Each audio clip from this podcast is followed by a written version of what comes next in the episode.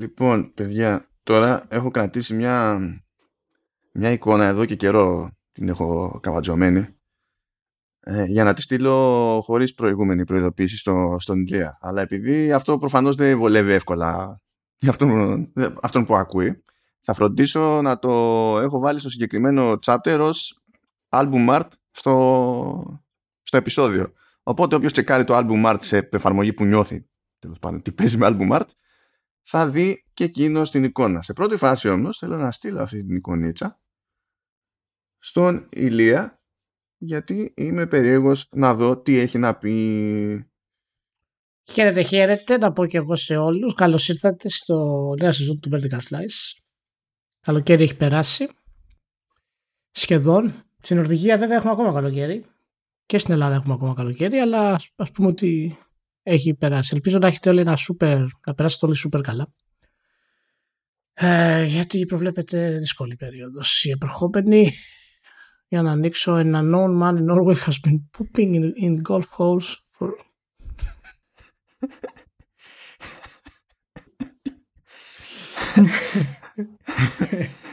Λέει κάποιος στην Νορβηγία, λέει, πηγαίνει και ρίχνει χέσιμο εδώ και 10 χρόνια σε τρύπες γκολφ. Πες μου, τι κάνει η αστυνομία στην Νορβηγία; Δηλαδή, γιατί κοροϊδεύει τον κόσμο; Νομίζω Πού είναι το κράτος δικαίου στην Νορβηγία, Ηλία, τι κάνει; Νομίζω ότι είναι γεγονός ότι δεν έχουμε πολλές επιλογές πλέον στην Νορβηγία. ε, πρέπει οπωσδήποτε να φέρουμε τα ΜΑΤ και τις ειδικές δυνάμεις.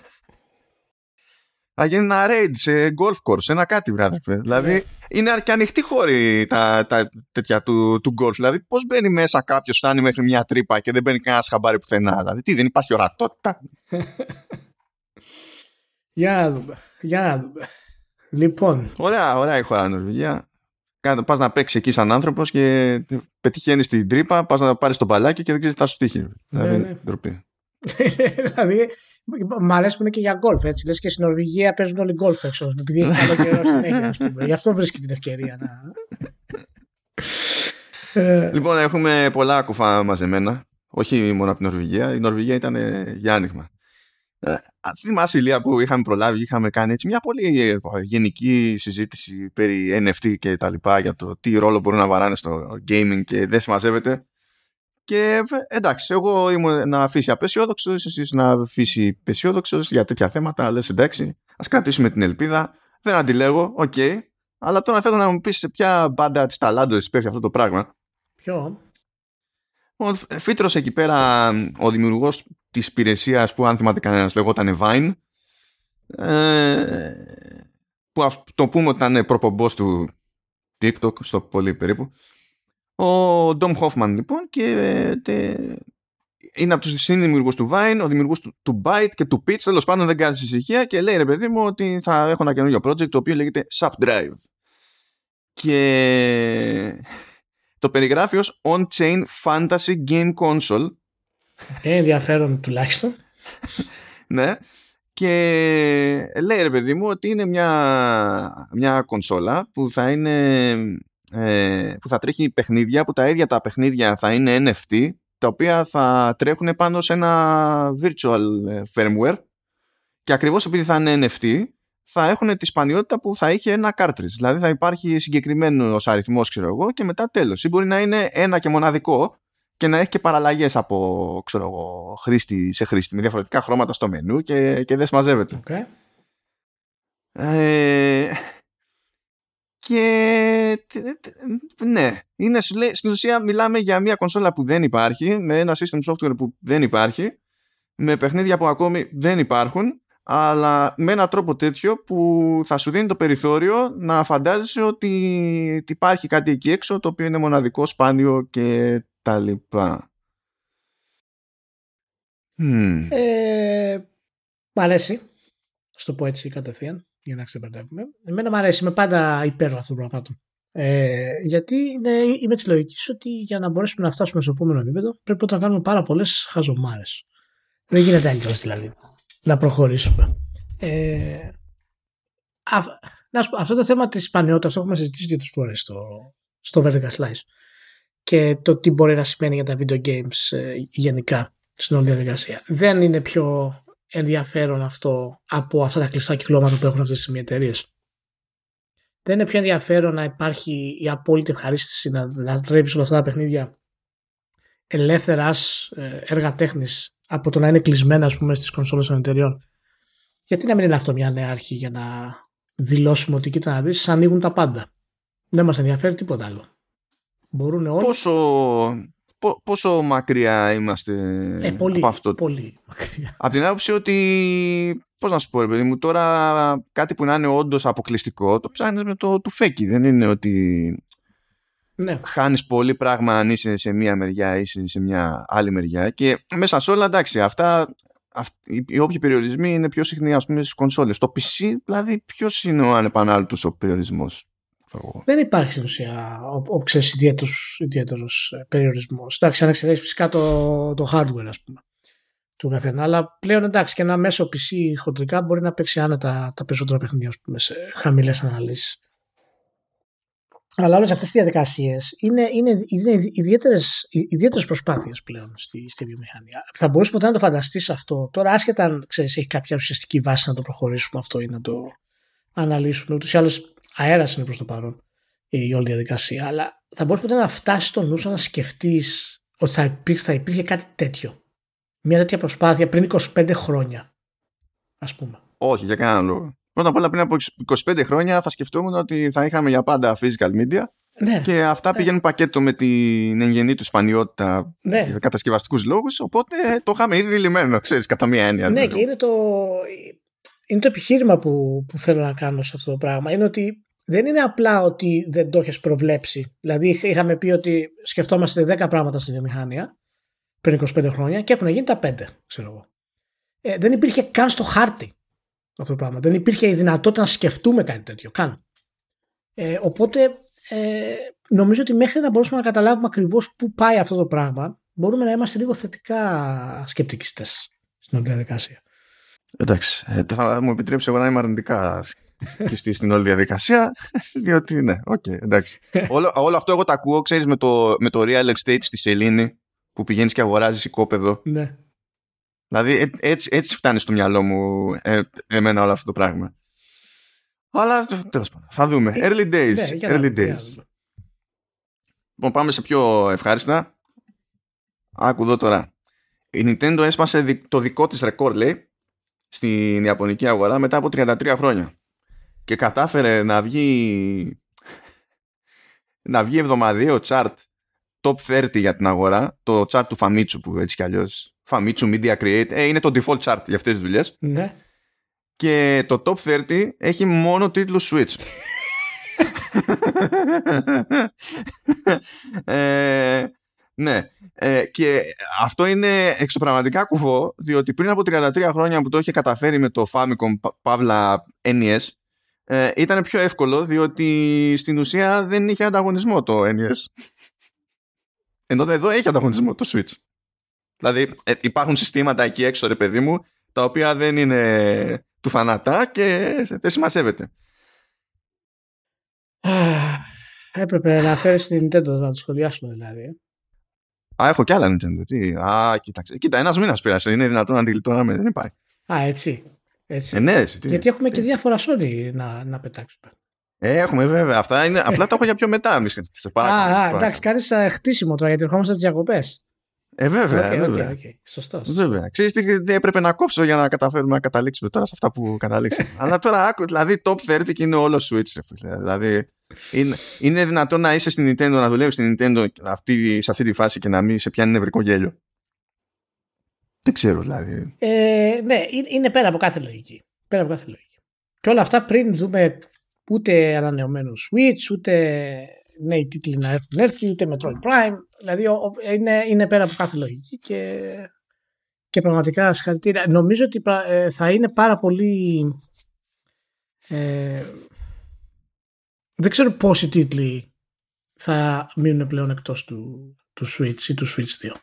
Γενικά από τη βιομηχανία. Δηλαδή θα μπορεί να βγάλεις, ας πούμε, και το τελευταίο Far Cry 6 ας πούμε με γραφικά πολυγονικά ας πούμε, τελείωσε απλά για να τρέξεις στο Switch να είναι διαθέσιμο στο Switch ας πούμε. Ε, που και που βλέπω και ανακοινώνεται παιχνίδι και σου λέει PC, PlayStation 5, Xbox Series και Switch και γελάω.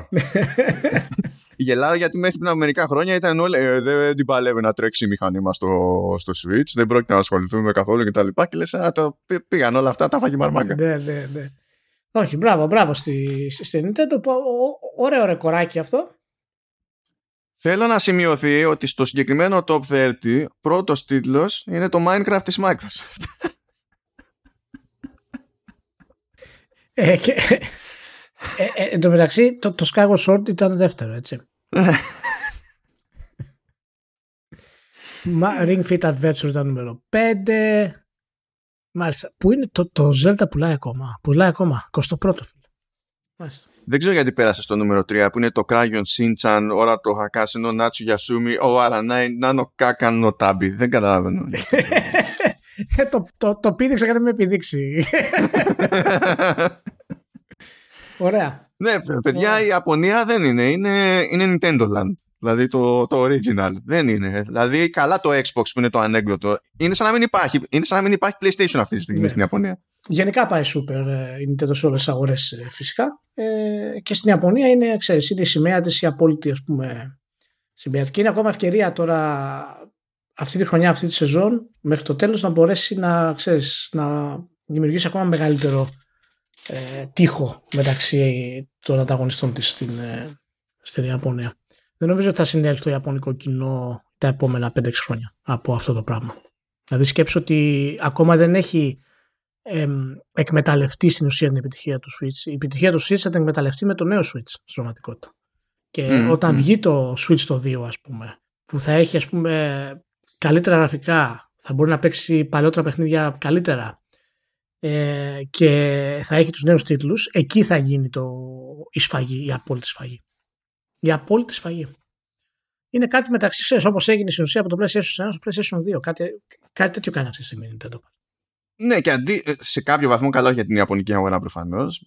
Ε, αυτό που είπες ξέρεις ότι θα φανεί ρε παιδί μου και θα κερδίσει αλλιώς, θα ξεκινήσει αλλιώς με το συνεχιστή του Switch είναι αυτό που κατά μία έννοια γίνεται στις δυτικές αγορές με το PlayStation 5 μετά την επιτυχία του PlayStation 4. Ναι, ναι. Δηλαδή- Είναι... Δεν ενδιαφέρει ιδιαίτερα. Ε, λοιπόν, μένουμε λίγο Nintendo, διότι η Nintendo είναι τόσο Nintendo και εντάξει, που υποτίθεται ότι θα είχε μια κάποια συμμετοχή στη τελετή έναρξης των Ολυμπιακών Αγώνων του Τόκιο, αυτό το, το, το, το, την ταλέπορη διοργάνωση, ε, και ήταν συμφωνημένα και τα λοιπά, αλλά είχαν θέματα λέει, με το script και φαίνεται να κόπηκε η εμπλοκή της Nintendo, δηλαδή να αποχώρησε η Nintendo, δεν είναι ότι οι διοργανωτές τραβάγανε θέμα. Ε, ψηλο τελευταία στιγμή ε, μάλλον κάτι δεν τους άρεσε τι μπορεί να δεν... μην τους άρεσε, δηλαδή. δηλαδή τι, τι, τι, μπορεί να είναι τόσο πρόβλημα ώστε να αποσύρουν την παρουσία. Δηλαδή, τι, τι, τι, ε, δεν ξέρω, αλλά κοίτα, βλέπω ότι υπήρχε μια σκέψη, λέει, σε κάποια φάση. Πέραν του ότι υποτίθεται ότι θα παίζανε 4-5 μουσικά κομμάτια που είναι από παιχνίδια Nintendo και ότι θα παίζανε αναφορές σε Super Mario κτλ. Ναι. Υπήρχε μια σκέψη, λέει, να βγαίνει από ένα Warpipe η Lady Gaga με το cap του, του Mario. Μετά η Gaga είπε δεν μπλεκώ γενικά. Αυτό ήταν επανάληπτο, εντάξει. Θα γαμάτο. Και καλά λέει θα έμπαινε μέσα σε ένα warpipe η, η Lady Gaga και θα έβγαινε ε, ε, η Naomi Watanabe που είναι είναι κωμικός και τέλος πάντων δεν ξέρω τι θα γινόταν. Ναι, οκ. Okay. Έριξε άκυρο η Nintendo στην Ολυμπιακή Επιτροπή. Εγώ αυτό ήθελα να σημειώσουμε. Γιατί αυτό είναι το level πλέον, αυτή είναι η κατάσταση. Έριξε, έριξε άκυρο η Nintendo. Oh, και συνεχίζουμε νομίζω με Nintendo. Έχω κι άλλο Nintendo. Κι άλλο, για πάμε.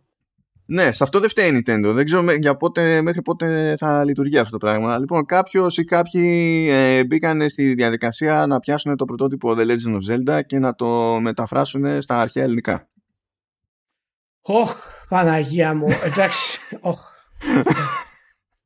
Εντάξει, δεν υπάρχουμε. Ω κοινότητα δεν υπάρχουμε. Είμαστε, είμαστε, είμαστε ανεπανάληπτοι. Κοιτάω τώρα εδώ το απίστευτο, παιδιά. Να βάλεις το link να το να πάρουν το δύο κόσμος. Είναι το πάλε ποτέ ο Γάνον λέει. Ε, είναι τρομερό. Είναι τρομερό. Δεν κατάλαβες. Αυτό θα είναι ο τίτλος του επεισοδίου. Δεν θα βάλω απλά το link. Σε τρομερό, τρομερό. Και Πω, πω. Ολόκληρο το μετέφρασε, έτσι. Ναι, ναι, ναι. Λέω, ε, ε, ε, να πω για την ιστορία ότι μου το σφίξε friend of the show, ο Γιάννης ο Κανδυλάκης, εγώ δεν θα είχα πάρει χαμπάρι από Reddit καθόλου και I have no regrets, δηλαδή είναι, είναι παράνοια, με την καλή έννοια, είναι απλά. Και τώρα θα περάσουμε σε EA μεριά. Oh. Θα αφήσουμε πίσω την Nintendo για να μην γκρινιάζεις. Λοιπόν, Ωραία. ε, ξεκίνησε το testing υποτίθεται για το καινούριο Battlefield το 2042 λες εντάξει, οκ. Okay. Προφανώς αυτοί που ε, συμμετείχαν στο, στο κλειστό αυτό το τεστ έπρεπε να υπογράψουν NDA, πάρα πολύ ωραία, προβλεπέ όλα αυτά. Ε, Ως συνήθως σε τέτοιες περιπτώσεις κάποιος ε, αγνόησε το, το NDA, βγήκε υλικό online κτλ. κτλ. Όλα αυτά είναι ε, κλασικά πλέον. Αλλά ε, βγήκε community manager βέβαια. Δηλαδή δεν ξέρω πώς τον αφήσανε. Αλλά τέλος πάντων τον αφήσανε.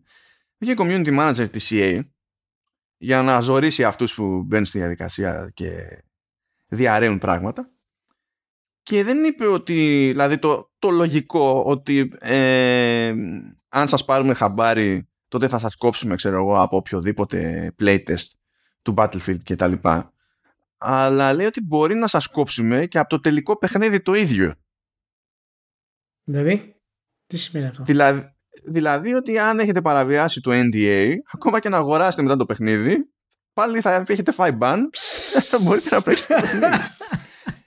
και λέω, ε, μή, μήπως, μη, δηλαδή καταλαβαίνω γιατί η EA σου λέει υπέγραψες ρε παιδί μου ένα NDA, ε, δεν το υπέγραψες για πλάκα. Οκ, okay, εντάξει, εντάξει. Αλλά για να το λέει, να κάνει αυτή τη δήλωση τώρα κατόπιν εορτής, μάλλον το NDA δεν έχει τέτοια πρόβλεψη. Και είναι λίγο παράλογο κατ' εμένα να έχει τέτοια πρόβλεψη. Και μήπως το παραξεφτιλίζουμε λίγο. Μήπως θέλουμε να φάμε και να ρίξουν και lifetime ban από οποιοδήποτε Battlefield ε, για το υπόλοιπο ξέρω εγώ, του χρόνου ναι. της ζωής. Όχι, όχι, όχι. Εντάξει. Εντάξει. Κοίτα, ε, όποιος κρατάει τα, τα αυγά κάνει την ομελέτα. Αυτό είναι το.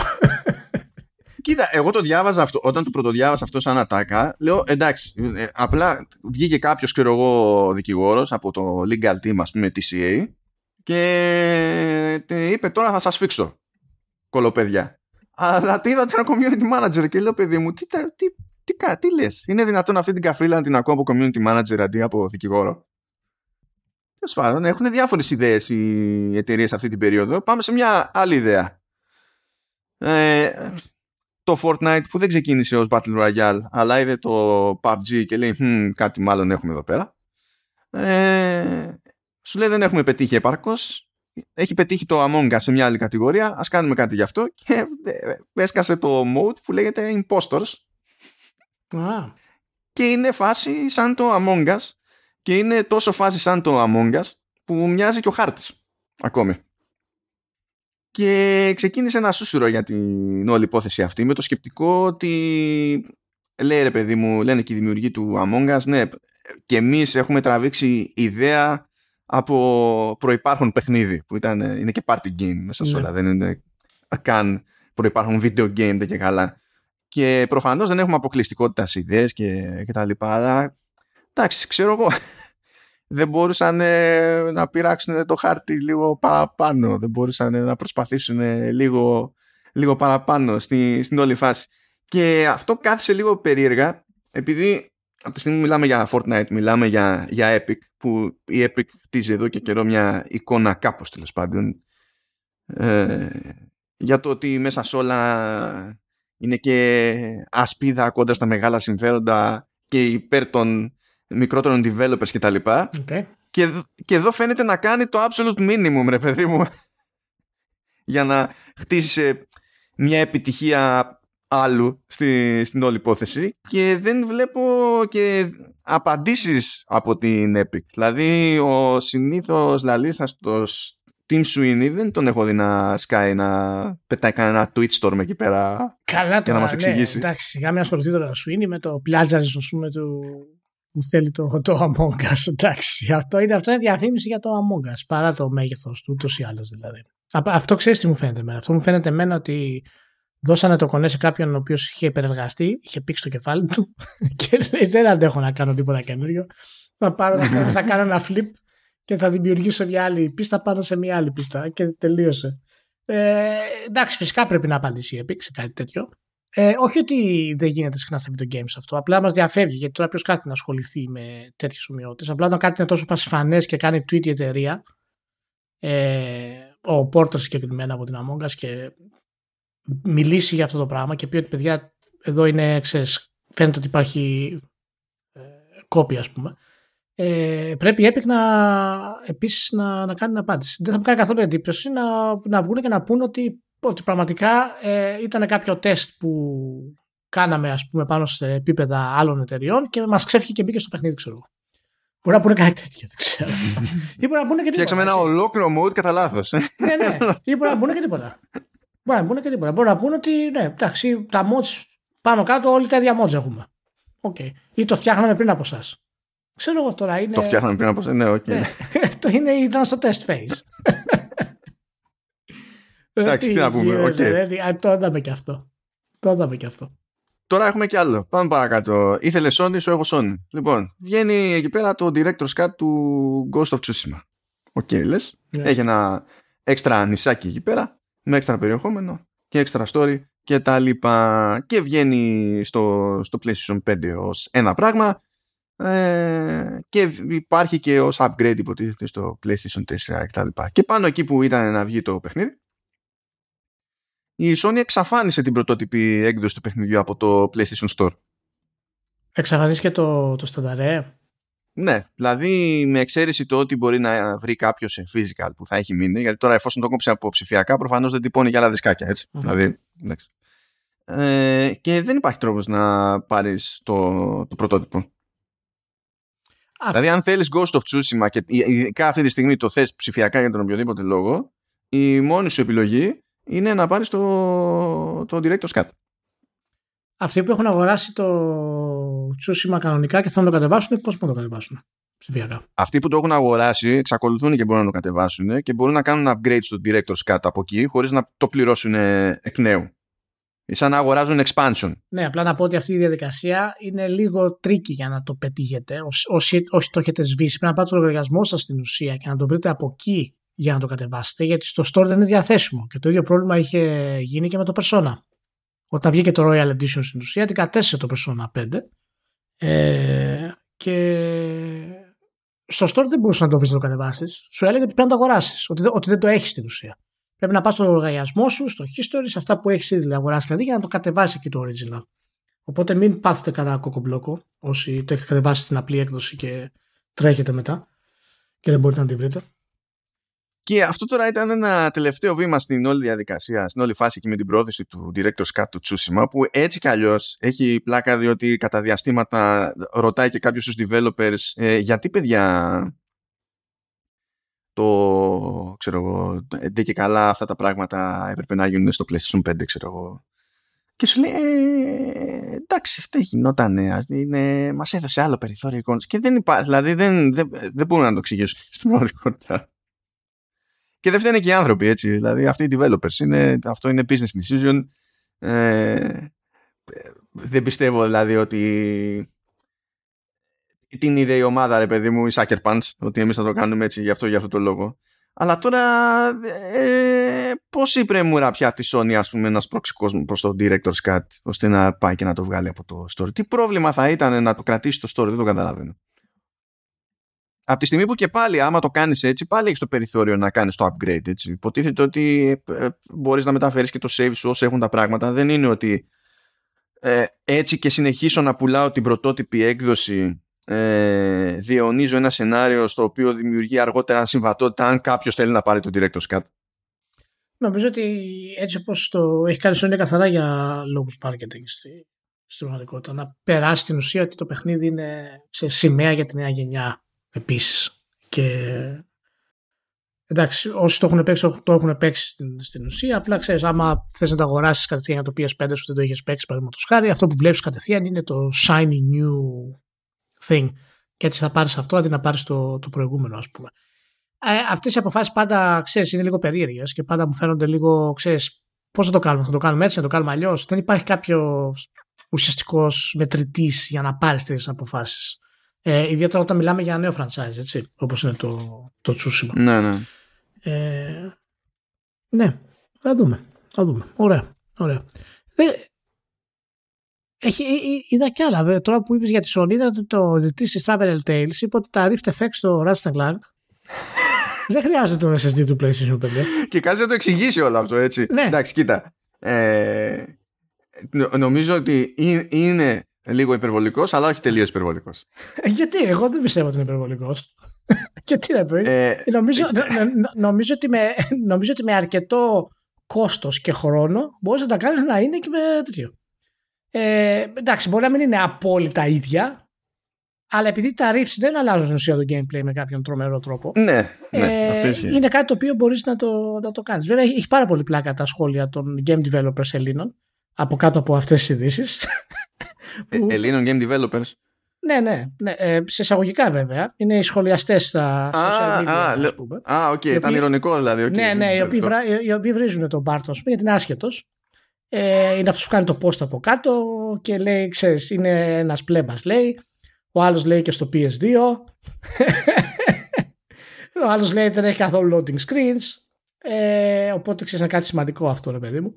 Οπότε έχει, έχει, έχει, έχει, πολύ πλάκα. Έχει πολύ πλάκα. Μ' αρέσει όταν ο κόσμος διορθώνει game developers. Μ' αρέσει που δεν έχουν ιδέα, ας πούμε, που πάνε τα τέσσερα. Μ' αρέσει όταν τους διορθώνει. Ξέρεις, κάθετα. Είσαι άχρηστος. Φύγε. δεν υπάρχει. δεν υπάρχει. Ό,τι πώς κάνεις είναι τέτοιο. Αλλά είναι εντάξει, είναι τα λυπητερά παιδιά. Ένιωσο, ένιωσο και θα, θα επανέλθουμε ναι. σε αυτό. Θα επανέλθουμε σε αυτό. Ναι.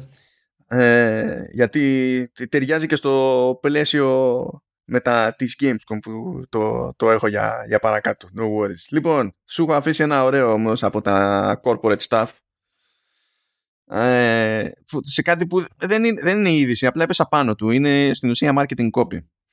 Και ήταν marketing copy της 2K που ε, ε, στην ουσία γράφει ό,τι μπορεί να γράψει για να σπρώξει τις διάφορες εκδόσεις του NBA 2K22. Και ως γνωστόν, σε αυτές τις περιπτώσεις, η 2K λέει τέλος πάντων ότι μπορεί, υπάρχει το παιχνίδι για την προηγούμενη γενιά, υπάρχει το παιχνίδι και για τη νέα γενιά, πάρα πολύ ωραία.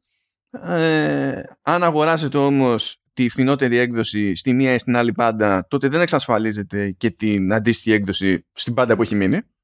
Εκτός αν πάρετε μια από τις πιο ακριβές εκδόσεις που σε αυτή την περίπτωση ε, έχετε και, τα, και τις δύο και...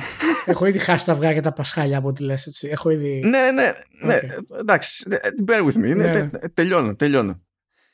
Και προσπαθώντας να το, να, το χρησιμοποιήσει αυτό σε επιχείρημα από μόνο του για να πάρει κάποιος την ακριβότερη έκδοση επειδή στο NBA 2K υπάρχουν και κάποιες τεχνικές διαφορές που ξεπερνάνε τα γραφικά, έχουν να κάνουν λίγο με κάποια συστήματα AI και τέτοια από τη μία γενιά στην άλλη, σου λέει ότι υπάρχουν και διαφορές από εδώ και από εκεί, άρα αν πάρεις την ακριβότερη έκδοση που σου εξασφαλίζει στην ουσία το παιχνίδι και στις δύο γενιές, αποκτάς πρόσβαση σε δύο μοναδικές και διαφορετικές εμπειρίες NBA. Και εκεί, ε, εκεί λύγησα.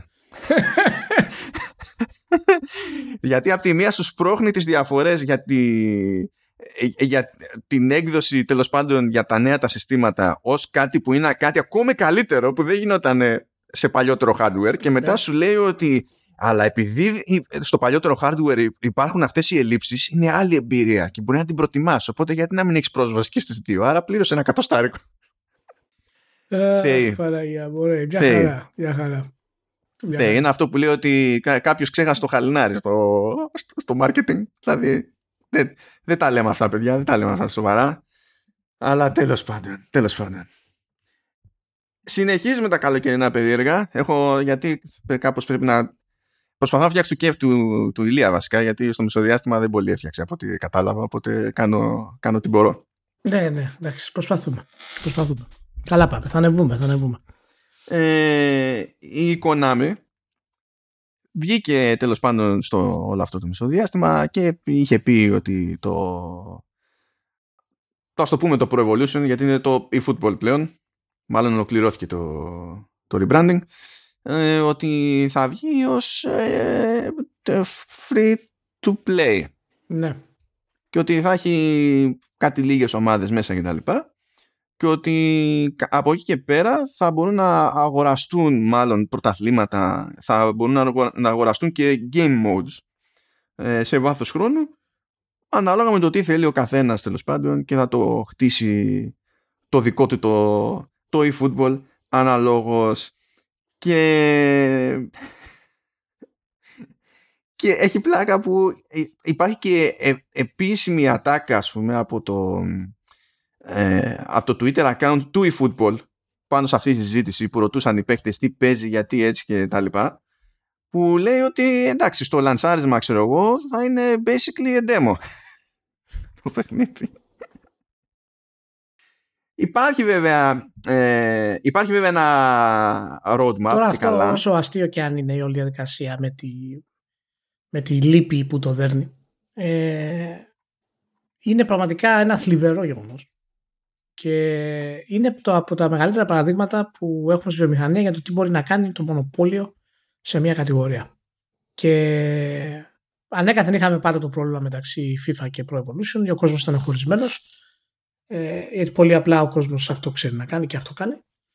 Ε, αλλά πλέον η όλη κατάσταση με, με τα χρόνια διαλύθηκε ολοκληρωτικά. Και σίγουρα έχει να κάνει με την Konami ότι δεν θέλησε να επενδύσεις παραπάνω για να προωθήσεις το παιχνίδι αλλά έχει να κάνει με το ότι κανένας δεν επενδύει χρήματα για να προωθηθεί στην ουσία το είδος των football games.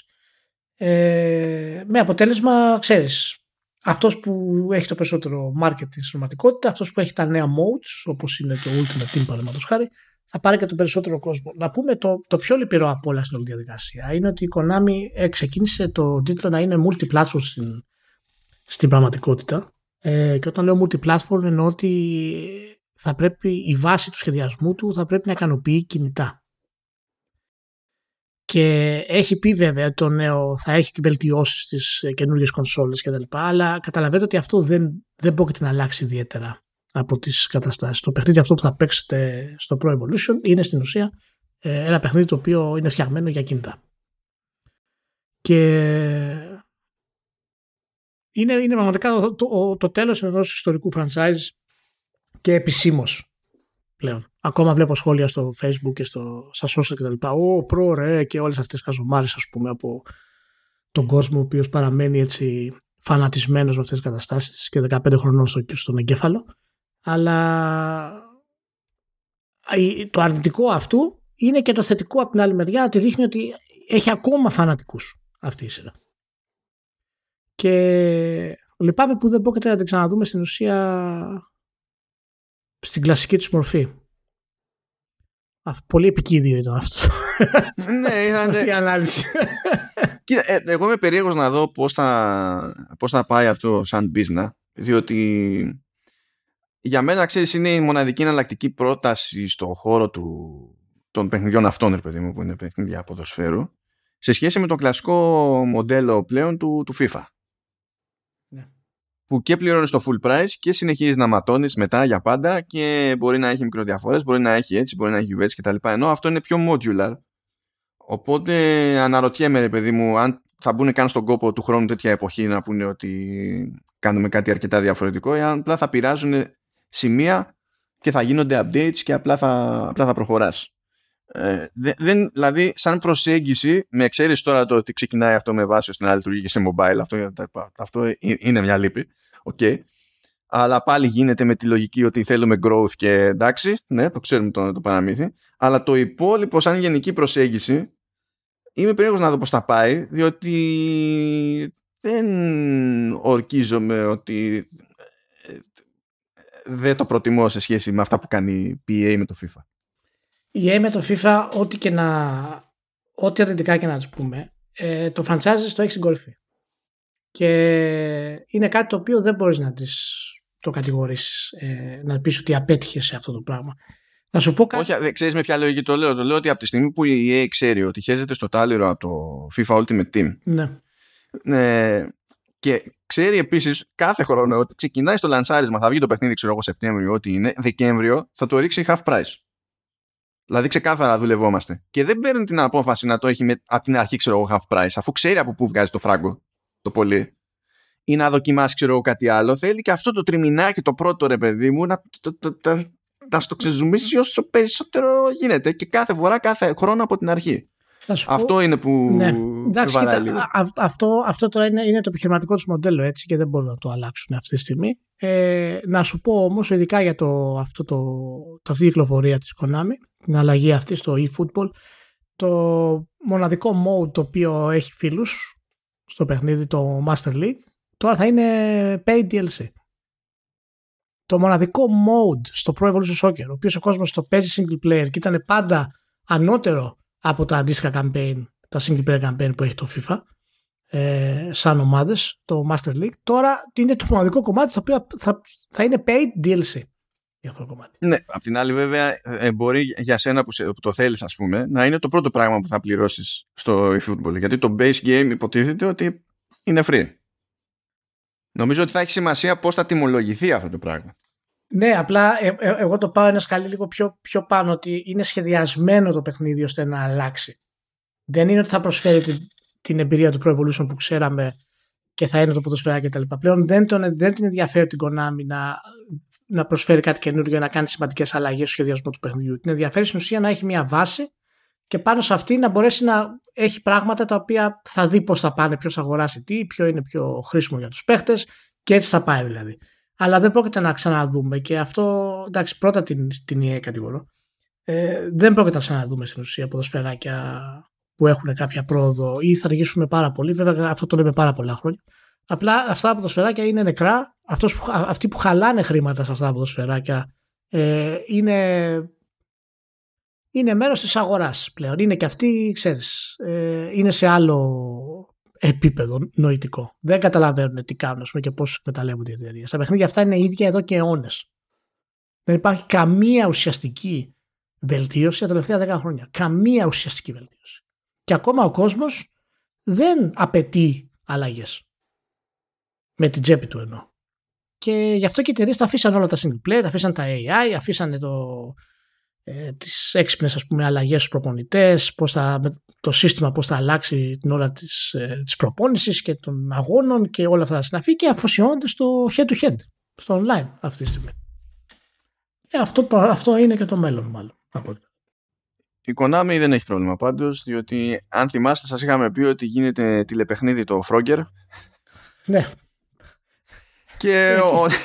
έτσι εξηγείται. είναι, είναι η επένδυση. ναι, και ξεκινάει υποτίθεται 9 Σεπτεμβρίου στο, στη συνδρομητική υπηρεσία Peacock στην Αμερική. Θα δούμε αν θα φτάσει, πώς θα φτάσει οπουδήποτε άλλο. Και απλά θα βάλω σημειώσεις στο επεισόδιο ένα τρέιλερ για να συνειδητοποιήσετε τι γίνεται. Αυτό, αυτό. Για να ολοκληρωθεί το σοκ. Δηλαδή. Ναι. Οκ. και τώρα, τώρα θα σοβαρέψουμε. Αλήθεια. Ορκίζομαι. Λοιπόν, Ηλία, κάνουμε άλλη μια στάση στη, στη Sony. Ναι. Ε, υποτίθεται ότι έγινε μια κλειστή μάζοξη με, με media, με media που εστιάζουν σε VR βέβαια, ε, από την πλευρά της Sony.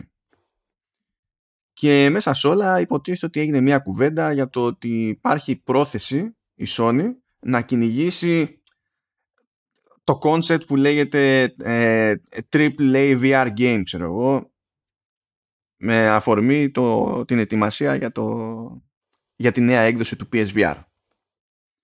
Και το έβαλα αυτό να το σχολιάσουμε τώρα, γιατί εντάξει δεν έχει σημασία τι λέμε εδώ για specs, ιστορίες και, και ό,τι να είναι. Και εδώ που τα λέμε ε, ξεκίνησε σε πολύ δυνατή θέση με το PSVR εμπορικά μιλώντας η, η Sony και στο μεσοδιάστημα ε, είναι δεν, δηλαδή είναι το, το default είναι το Oculus Quest πλέον στο, στο χώρο αυτό.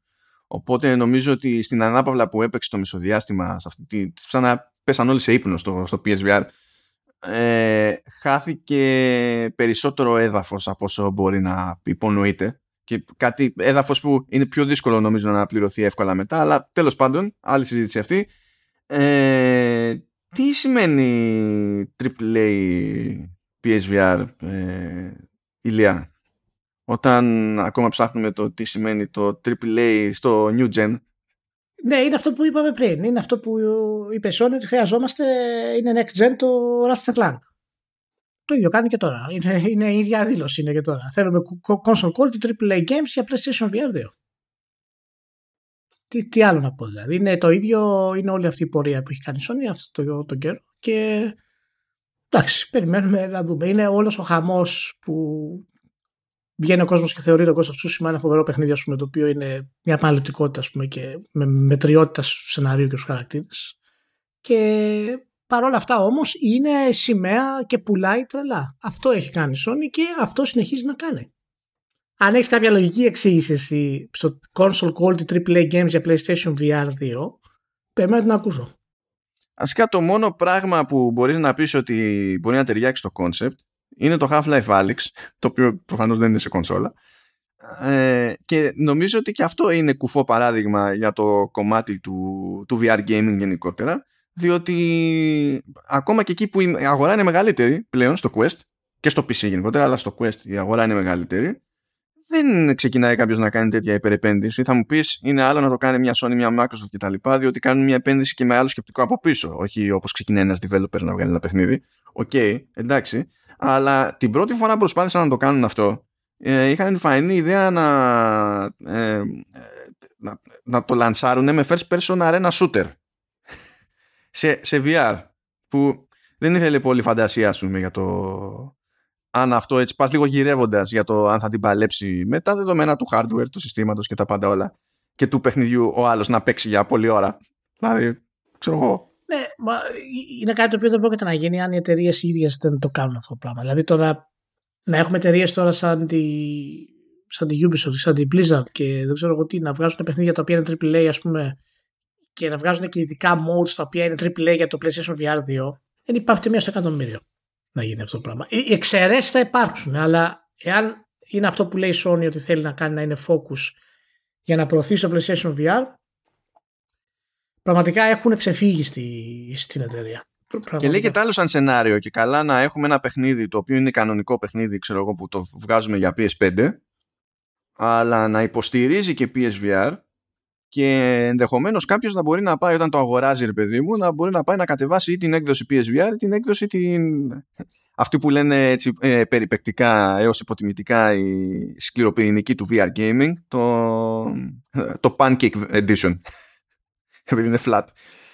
Ε, ποιοι developers έχουν ελπίδα να κάνουν μεγάλο παιχνίδι ε, να το, και να το σχεδιάσουν ώστε να, βγάζει εύκολα νόημα όταν το παίζει δίπορτο. Ποιοι, πού; Ε, ε, έλα, αυτά είναι, αυτά είναι ειδικές περιπτώσεις. Απλά είναι το, το γνωστό marketing τη Sony. Και όλοι... Ναι, θα, θα πει κάποιος ε, τέτοιο. Το, το, υπάρχει το No Man's Sky. Θα πω, OK, μπράβο. Θα πει κάποιος υπάρχει το Hitman. Ναι, ναι, αλλά πόσα, πόσα, πόσα τέτοια παραδείγματα μπορούν να υπάρχουν εύκολα εκεί έξω; Είναι, είναι ο τίτλος εάν, εάν έβγαινε η Sony και έλεγε ότι σκοπός μας είναι με το PSVR να φέρουμε και τίτλους οι οποίοι είναι AAA quality και έχουμε σκοπό να το προσπαθήσουμε δεν θα με ενοχλούσε. Θα ήταν, πολύ, θα ήταν φυσιολογικό. Γιατί θες σίγουρα τους τίτλους οι οποίοι αξιοποιούν το hardware που έχεις και θες και σίγουρα κάποιες μεγάλες εξαιρέσεις κάποιους 38 τίτλους ε, που κάνουν την υπέρβαση για να προσφέρεις αυτή την εμπειρία. Αλλά το να λες ότι κάνεις focus ότι επικεντρώνεσαι δηλαδή σε αυτό το πράγμα είναι σαν να λες στον κόσμο δυστυχώς όσοι επηρεάζονται πάρα πολύ ότι άμα το πάρεις θα σου έχω triple quality πολύ συχνά. Αυτό είναι. Και πρόσεξε αυτό έχει την να τους το πουλήσει χωρίς να είναι. Γι' αυτό το κάνει. Ξέρει πολύ καλά τι κάνει η Sony. Εάν βγει ένα mode στον Ghost of Tsushima χάρη το οποίο να είναι χοντρικά τα ίδια γραφικά και με μειωμένο interactivity όπως είναι, αλλά να μπορείς να είσαι μέσα στον κόσμο ε, μέχρι σε κάποιο βαθμό, θα τους το πουλήσεις σαν μια ανεπανάληπτη εμπειρία. Και ο κόσμος θα το πάρει. Αυτοί που είναι δηλαδή του PlayStation, οι φίλοι θα το πάρουν.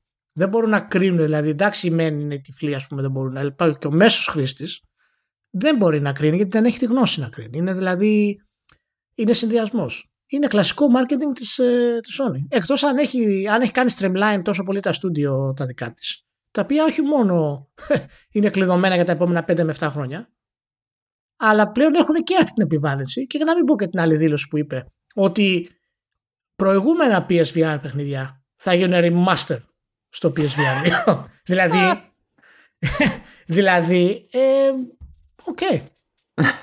Μακάρι, μακάρι, κανένα πρόβλημα μακάρι να το κάνει και να είναι έτσι τα πράγματα μακάρι Εντάξει, αλλά έχεις πει ότι διαφωνείς τόσο με τα remaster. Άμα σου πει remake, τότε εντάξει, ξέρω εγώ. Όχι, όχι, τα, τα remaster είμαστε καλά. είμαστε καλά. Λοιπόν, πάμε να κάνουμε κάτι πρωτότυπο εδώ πέρα. Πάμε να πούμε μια ξεκάθαρα καλή κουβέντα για την EA. Τυχαίνουν και αυτά. Ε, η EA λοιπόν πήγε και πατεντάρισε κάποια πραγματάκια που έχουν να κάνουν με accessibility. Αυτό σε πρώτη, δηλαδή αν το αφήσουμε έτσι ξέρω, αυτό συνήθως ε, δημιουργεί φοβίες. Αλλά ε, αυτό που έκανε είναι ότι είπε μετά πάρα πολύ ωραία, εγώ το πατεντάρισα γιατί είναι δική μου υποτίθεται επινόηση, εφεύρεση κτλ. Αλλά τα διαθέτω σε όποιον θέλει. Οπότε, ό,τι, όποιος developer κι αν είσαι τέλος πάντων, ή publisher, ό,τι να είναι, μπορείς να μπεις στη διαδικασία για να χρησιμοποιήσεις τις τεχνικές που επινόησα εγώ, ώστε να βοηθήσεις τους χρήστες που έχουν θέματα προσβασιμότητας. Και ε, μιλάμε τώρα για πράγματα που υποτίθεται ότι ξέρω εγώ προσαρμόζουν τον ήχο του παιχνιδιού και διάφορα audio cues κτλ. με βάση τα δεδομένα που έχει το σύστημα για τα συγκεκριμένα ζητήματα ακοή που μπορεί να έχει ο χρήστης, ας πούμε. Ε, ή ε, γίνεται λόγος για α, αυτόματη ανείχνευσης ε, το, το, των θεμάτων τέλος πάντων των σημείων του παιχνιδιού που δεν έχουν ιδανική αντίθεση ε, με βάση πάλι το, τις ανάγκες που μπορεί να έχει κάποιος με προβλήματα όρασης συγκεκριμένα και με θέματα αντίληψης χρωμάτων, φωτεινότητας και τα, και τα συναφή. Και είπε, OK, okay, ε, get to it.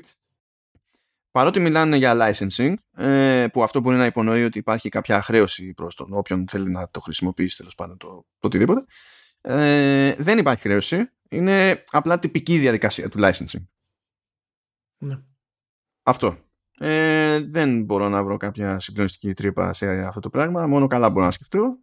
Οπότε το έπαθα γι' αυτό. Ναι. Τι να πω. Μπράβο. Μπράβο. Ε, το χρωστάει αυτό πότε πότε η EA να κάνει, να κάνει κάτι τέτοιο. Τουλάχιστον έχει το πιάνει και ο τύπος δηλαδή και το αναπαράγει οπότε είναι καλό. Αυτό έρχεται σε αντιπαράθεση με μια κουβέντα που είχαμε κάνει για, το, για την κατοχήρωση του Nemesis System που είχε κάνει η Warner; Ναι. Που ήθελε να το κρατήσει για την πάρτι της και να μην μπορεί να κάνει κάτι ανάλογο κανένας άλλος.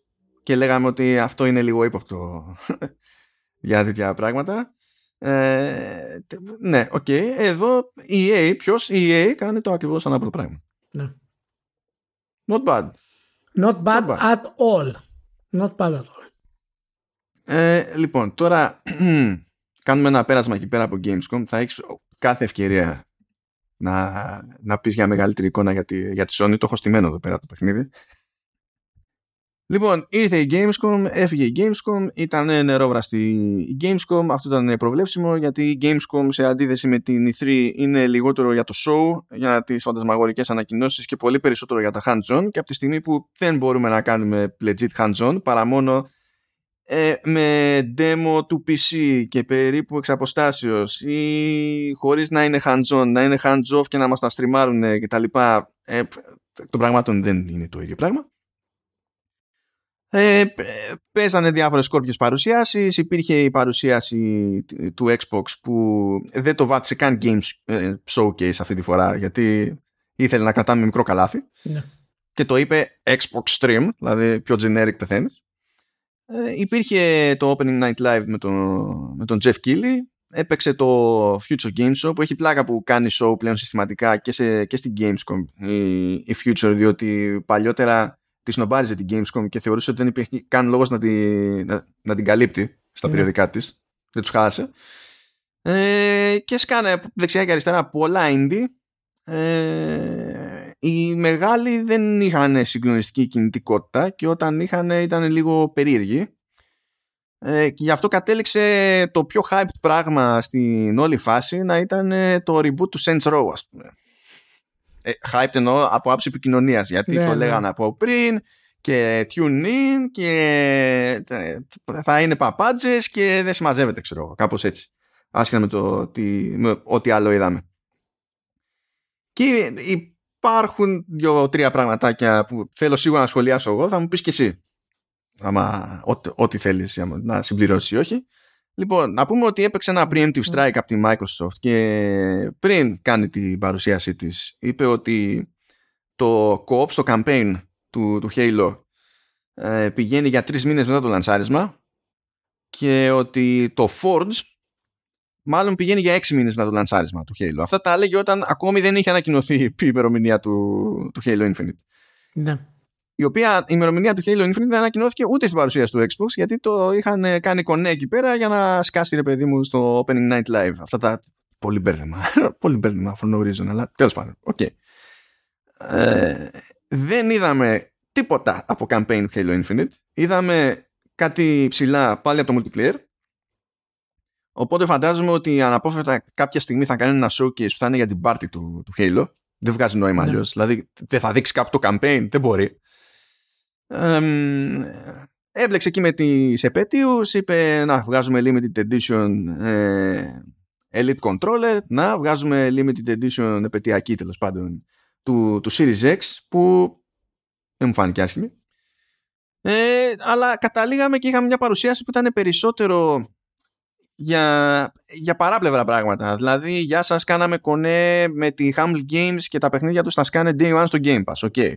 Γεια σας, βγάλαμε Limited Edition Xbox Controller για το Forza Horizon 5 και καθόμαστε εδώ όλοι και προσποιούμαστε ότι δεν είναι ιδέα. Ε, ε, γεια σας, λέμε κάτι random stuff για το Age of Empire 4 ε, πιο γεια σας ε, θα βάλουμε competitive multiplayer racing που δεν, εγώ το, το θεωρώ φαν αυτό το πράγμα αλλά τέλος πάντων λέω για τον τύπο του περιεχομένου στο, στο Flight Simulator ναι. θα σας θυμίσουμε για άλλη μια φορά ότι θα σκάσει collaboration DLC για το Top Gun και θα κάνουμε το αστείο με το Danger Zone τέσσερις φορές συνεχόμενες σχεδόν ε, λίγο από εδώ, λίγο από εκεί, λίγο παραπέρα. Στο τέλος κατέληξε αυτό που μου έμεινε εμένα περισσότερο είναι ότι ναι, μπαίνει υποστήριξη για το Xbox Cloud Gaming στι, στις κονσόλες και ότι θα λειτουργεί σε οποιοδήποτε Xbox One και προφανώς και σε οποιοδήποτε Xbox Series. Μένα πιο πολύ αυτό μου έμεινε από εκεί μέσα. Ναι.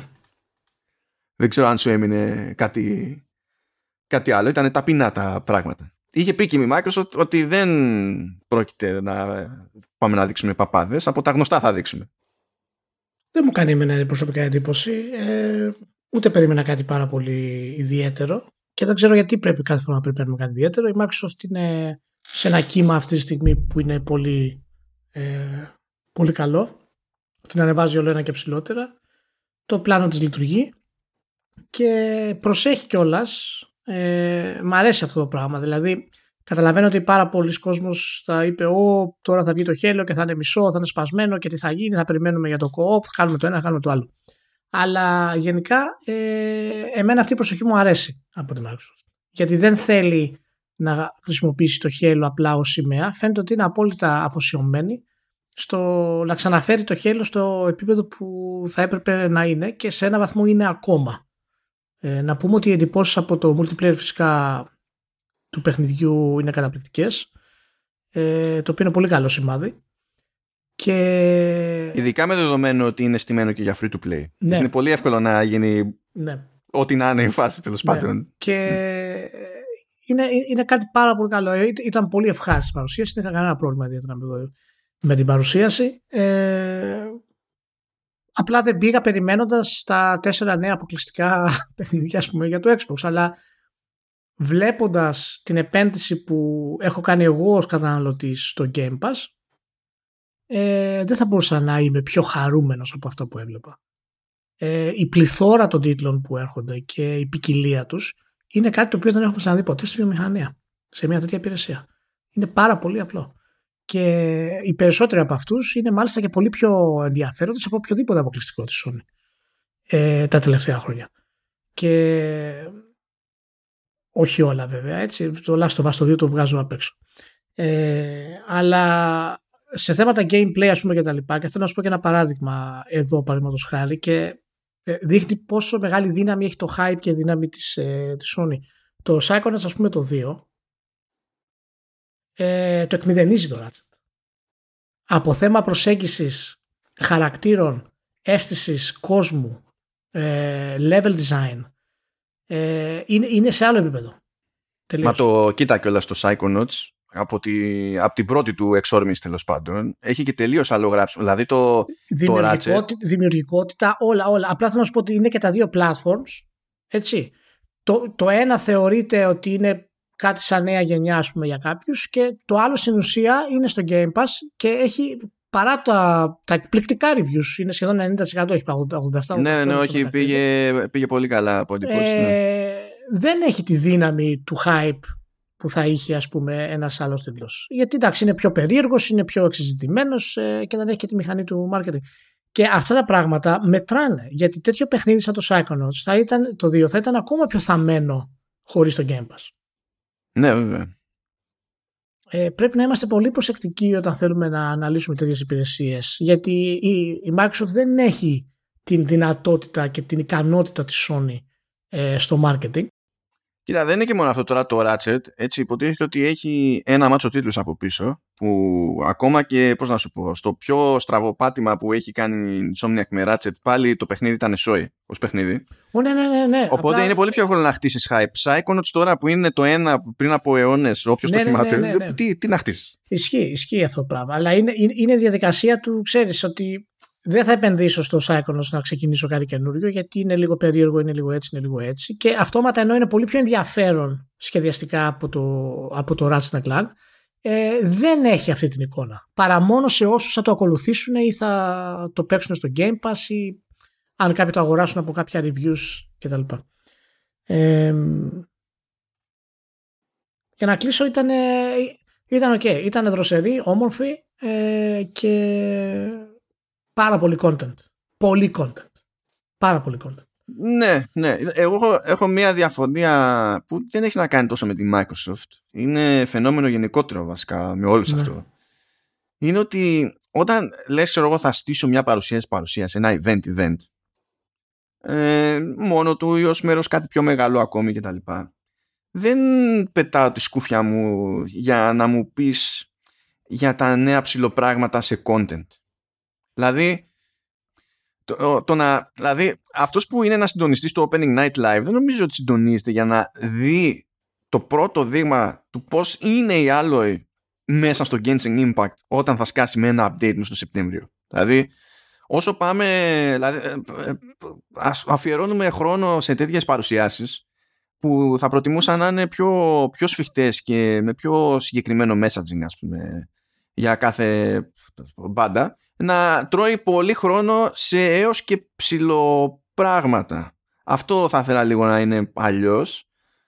Ναι, που είναι, είναι γενικότερο σχόλιο. Δηλαδή. Κοίτα, όσο, όσο θα υπάρχουν σπόνσορε, ε, μάλλον θα έχουμε τέτοια θέματα. Τα έχουμε ξαναπεί αυτά τα πράγματα. Όσο οι σπόνσορε είναι πίσω από την όλη διαδικασία, θα θέλουν να κάνουν και τα δικά τους ε, κόλπα. Εντάξει, κοίτα, αυτό στο The Game Awards βγάζει περισσότερο νόημα για το sponsorship. Εδώ που υποτίθεται ότι το, το φράγκο είναι στο πλαίσιο της Gamescom ναι. Και πιο πολύ είναι πληρώνουμε τον Κίλι για να μας κάνει το Opening Night Live επειδή θέλουμε να γίνει ντόρος για το brand της Gamescom παρά το Κίλι προσπαθεί να φτιάξει μια εκδήλωση. Ναι, ναι. Ε, μου κάθεται λίγο, λίγο αλλιώς. Λίγο αλλιώς. Ε, πάντως, εγώ πόνεσα λίγο με, τη, με την έλλειψη του co at launch. Ε, όχι επειδή το θεωρώ τραγωδία. Ναι. Ναι. Ε, δηλαδή, ίσα ίσα αυτό που μου, ήταν αρκετά συγκεκριμένη που σου λέει ότι σε τρεις μήνες θα βγει, αυτό μου δείχνει ότι τέλος πάντων απλά δεν το προλάβανε να είναι όπως το θεωρούν ότι πρέπει να είναι τέλος πάντων στην πρώτη φάση και θα περιμένουμε λίγο παραπάνω. Το παιχνίδι είναι μεγάλο, το campaign υποτίθεται ότι θα είναι το μεγαλύτερο που έχει παίξει μέχρι τώρα. Στην ουσία το βλέπουν σαν να είναι δύο προϊόντα το Halo Infinite και, και, και. Ναι. Τα καταλαβαίνω, δεν έχω, δεν έχω πρόβλημα με αυτό. Αλλά σφίγγομαι διότι αυτό τι σημαίνει, ότι θα πρέπει να το παίξω δύο φορές, μία single και μία του co-op τουλάχιστον, ή ότι θα κάνω υπομονή, θα σφίξω τα δόντια για να το παίξω co-op που θεωρώ ότι είναι κανονικά. Είναι σημάδι των καιρών για τα shooters, μάλλον. Το multiplayer πλέον είναι πολύ πιο σημαντικό από το single player. Είναι σημάδι καιρών, των καιρών. Και όσο και αν μας πονάει εμάς, που είμαστε λίγο της παλιάς σχολής, ε, πρέπει να το παραδεχτούμε ότι το focus είναι αυτό ναι, εντάξει. δεν, δεν, δεν με πειράζει, δεν με πειράζει αυτό. Απλά σε τελείως σε προσωπικό επίπεδο ναι, έφαγα την ξενέρα. Δεν μου φαίνεται παράλογο. Είναι, είναι λίγο απογοητευτικό, εντάξει, για εμάς που το περιμένουμε, ας πούμε, περισσότερο. Αλλά ναι, είναι, σε νιώθω. Πάντως πέτυχα αρκετή ξενέρα για το ότι ξέρεις, δεν, έγινε, δεν έδειξε περισσότερο πράγμα από Halo στην ίδια της παρουσίαση η Microsoft ή δεν έδειξε τίποτα φοβερό κτλ. Και, και λέω παιδιά, δεν σας έταξε ποτέ κανένας τίποτα φοβερό. καθόλου όμως. Καθόλου. Αυτό, έχουμε φτάσει σε αυτό το level. Ακόμα και η Sony πλέον πάει να ετοιμάσει ένα state of play και λέει παιδιά, δεν θα έχουμε ανακοινώσεις για. αυτό θα είναι αυτό που είπαμε ακριβώς. Μα όχι, όχι, όχι, θα είναι αυτό που είπαμε. ο, ο μέσος χρήστη στο Facebook μου κάνει να απογοητεύεται και να κράζει τώρα και, και να έχει σχόλια από κάτω για το, για το ξεφτύλισμα της ε, παρουσίασης. Δεν δείξανε τίποτα, δεν κάνανε τίποτα, γιατί πολύ απλά δεν ταιριάζει σε αυτά που ήθελε να δει αυτός. Αυτά τον είναι χαζομάρε, δεν είναι τώρα. Ε, είναι κλασικές χαζομάρες. ούτε η παρουσίαση, η, η παρουσίαση ήταν OK. Δεν ήταν ούτε φοβερή, ούτε κακή, ας πούμε. Ήταν OK και αναμενόμενη χοντρικά. Ε, είχε, ε, είχε πλάκα σημείωνα εγώ κάτι αστοχίες που ήταν ε, της παρουσίασης ως παρουσίαση. Δηλαδή, είναι ο, ο τυπάς που έκανε τα, τις βασικές εισαγωγές στα segments, δεν θυμάμαι το όνομα του ανθρώπου, αλλά το, ε, θυμάμαι γιατί με πόναγε που έκανε τέσσερις φορές το ίδιο αστείο για το Danger Zone, Α, αλλά σε κάποια φάση προσπαθούσε να χαϊπάρει το ότι θα δείξει κάτι καινούριο. Και πέταγε κάποιες ατάκες και καλά που αν, ξέρεις, αν έχεις επαφή με το franchise καταλαβαίνεις που το πάει. Και ήθελε να πει μπλα μπλα ε, Crusader Kings 3 σε κονσόλες. Μην το σχολιάσεις αυτό Ηλία. Δηλαδή μια εταιρεία που δεν μπορεί να πετύχει UI σε PC με 300 inches monitor, ξέρω εγώ, θα πετύχει με. με ας, α, ας πούμε ότι δεν πονέσαμε στη σκέψη. Θα το, Αλλά... κάνω, το κάνω review στο Vertical. πετάει τα, ο άλλος τα υπονοούμενα και έτσι και έτσι και έτσι. Και έτσι. Έχουν ένα σκίτρε, παιδί μου, μαζί με μια συμπαρουσιάστρια. Και καλά, Όμως δεν ξέρουμε εμείς ακόμη σε τι αναφέρονται. Εν τω μεταξύ, ακριβώς από πίσω στο video wall γράφει Crusader Kings 3. Και έχει αποτύχει τελείως το skit. Σου δείχνει το παιχνίδι από πίσω και λέει σε περίπτωση που δεν το έχετε καταλάβει ακόμη, μιλάμε για Crusader Kings 3 σε κονσόλα. Και λες, ποιος ήταν ο σκηνοθέτης εκεί; Τι κάπνισε. Δεν πήρατε χαμπάρι τι κάνατε δεν έπαιξε ποτέ πρόβα. Κυνηγάμε αυτά τα χαζά, δηλαδή ακόμη. Είστε ολόκληρη εταιρεία, άρα έχετε φράγκα. Κάντε το σωστά το ρημάδι. Αλλά ναι, anyway. Δεν γιατί αλλάζει κάτι, απλά λέμε. Ναι.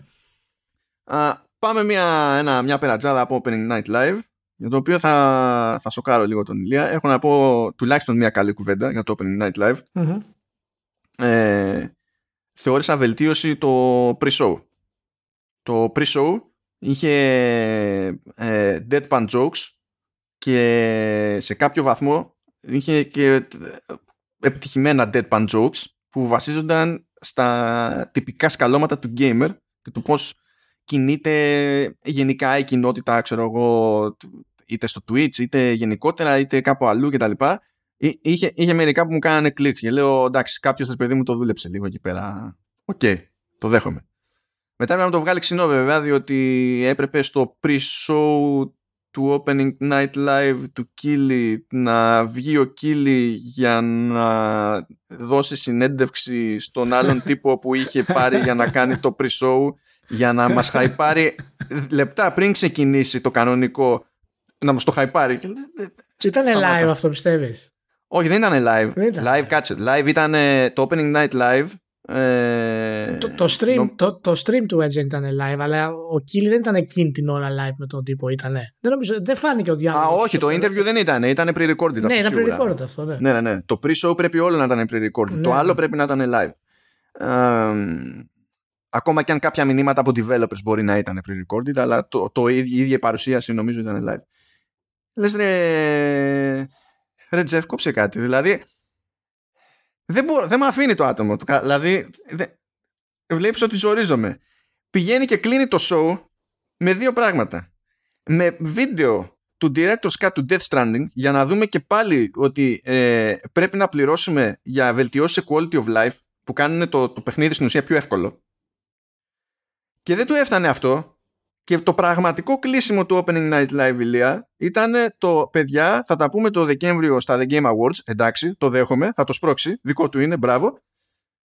Ε, αλλά πριν από αυτό λέει, θα με δείτε τον Οκτώβριο που θα κάνω κάμεο σε ένα Muppet Special για Halloween στο Disney Plus. Και, και λέει και την ατάκα καπάκι This is a sneak preview of myself.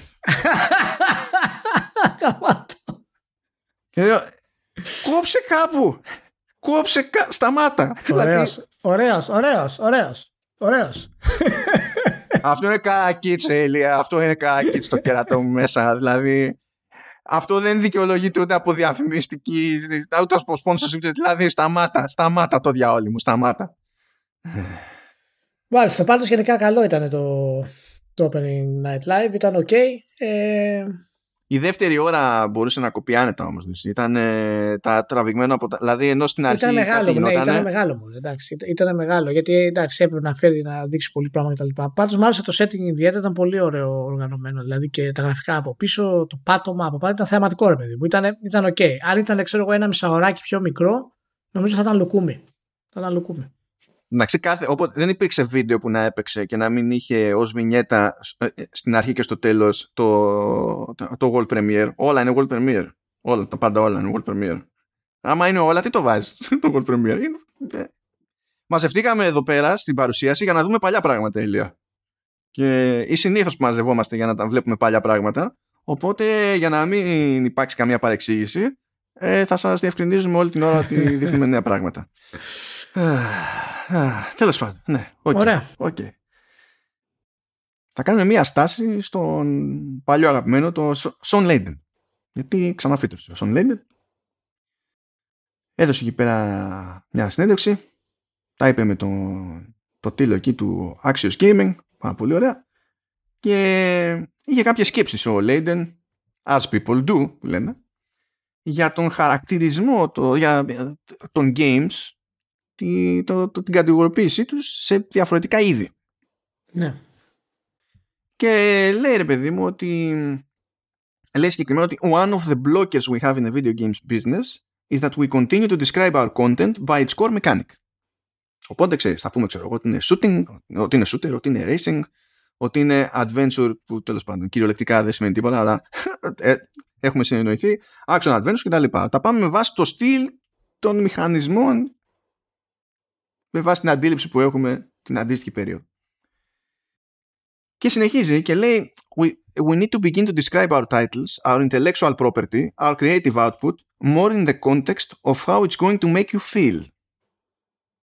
Is the game going to lighten your day? Is it going to be ultimately grim like The Last of Us Part 2? We need to look at it more holistically rather than just the execution of a button press. Και προσπάθησα αυτό να το σκεφτώ στην πράξη. Και πολύ γρήγορα μου έμεινε η εντύπωση ότι αν πούμε ότι κινούμαστε προς τα εκεί, άσχετα τώρα άλλη κουβέντα το αν έχει νόημα να κινηθούμε προς τα εκεί, έστω ότι κινούμαστε προς τα εκεί, ε, θα είναι σαν να κουμπώνουμε παντού tags και θα μπορούμε να έχουμε τόσα άπειρα tags όπως ισχύει με το tagging system ας πούμε στο Steam που θα βγαίνει συνεννόηση. Και ακόμα και αν πούμε ότι δεν είναι αυτό το θέμα, το πλήθος ξέρω εγώ, των χαρακτηρισμών, εγώ μπορεί να νιώθω κάτι, ξέρω εγώ, OK. Okay. Ο άλλος μπορεί να νιώθει κάτι τελείως άλλο. Πώς θα συνοηθούμε με βάση το feel. Ε, η αλήθεια είναι ότι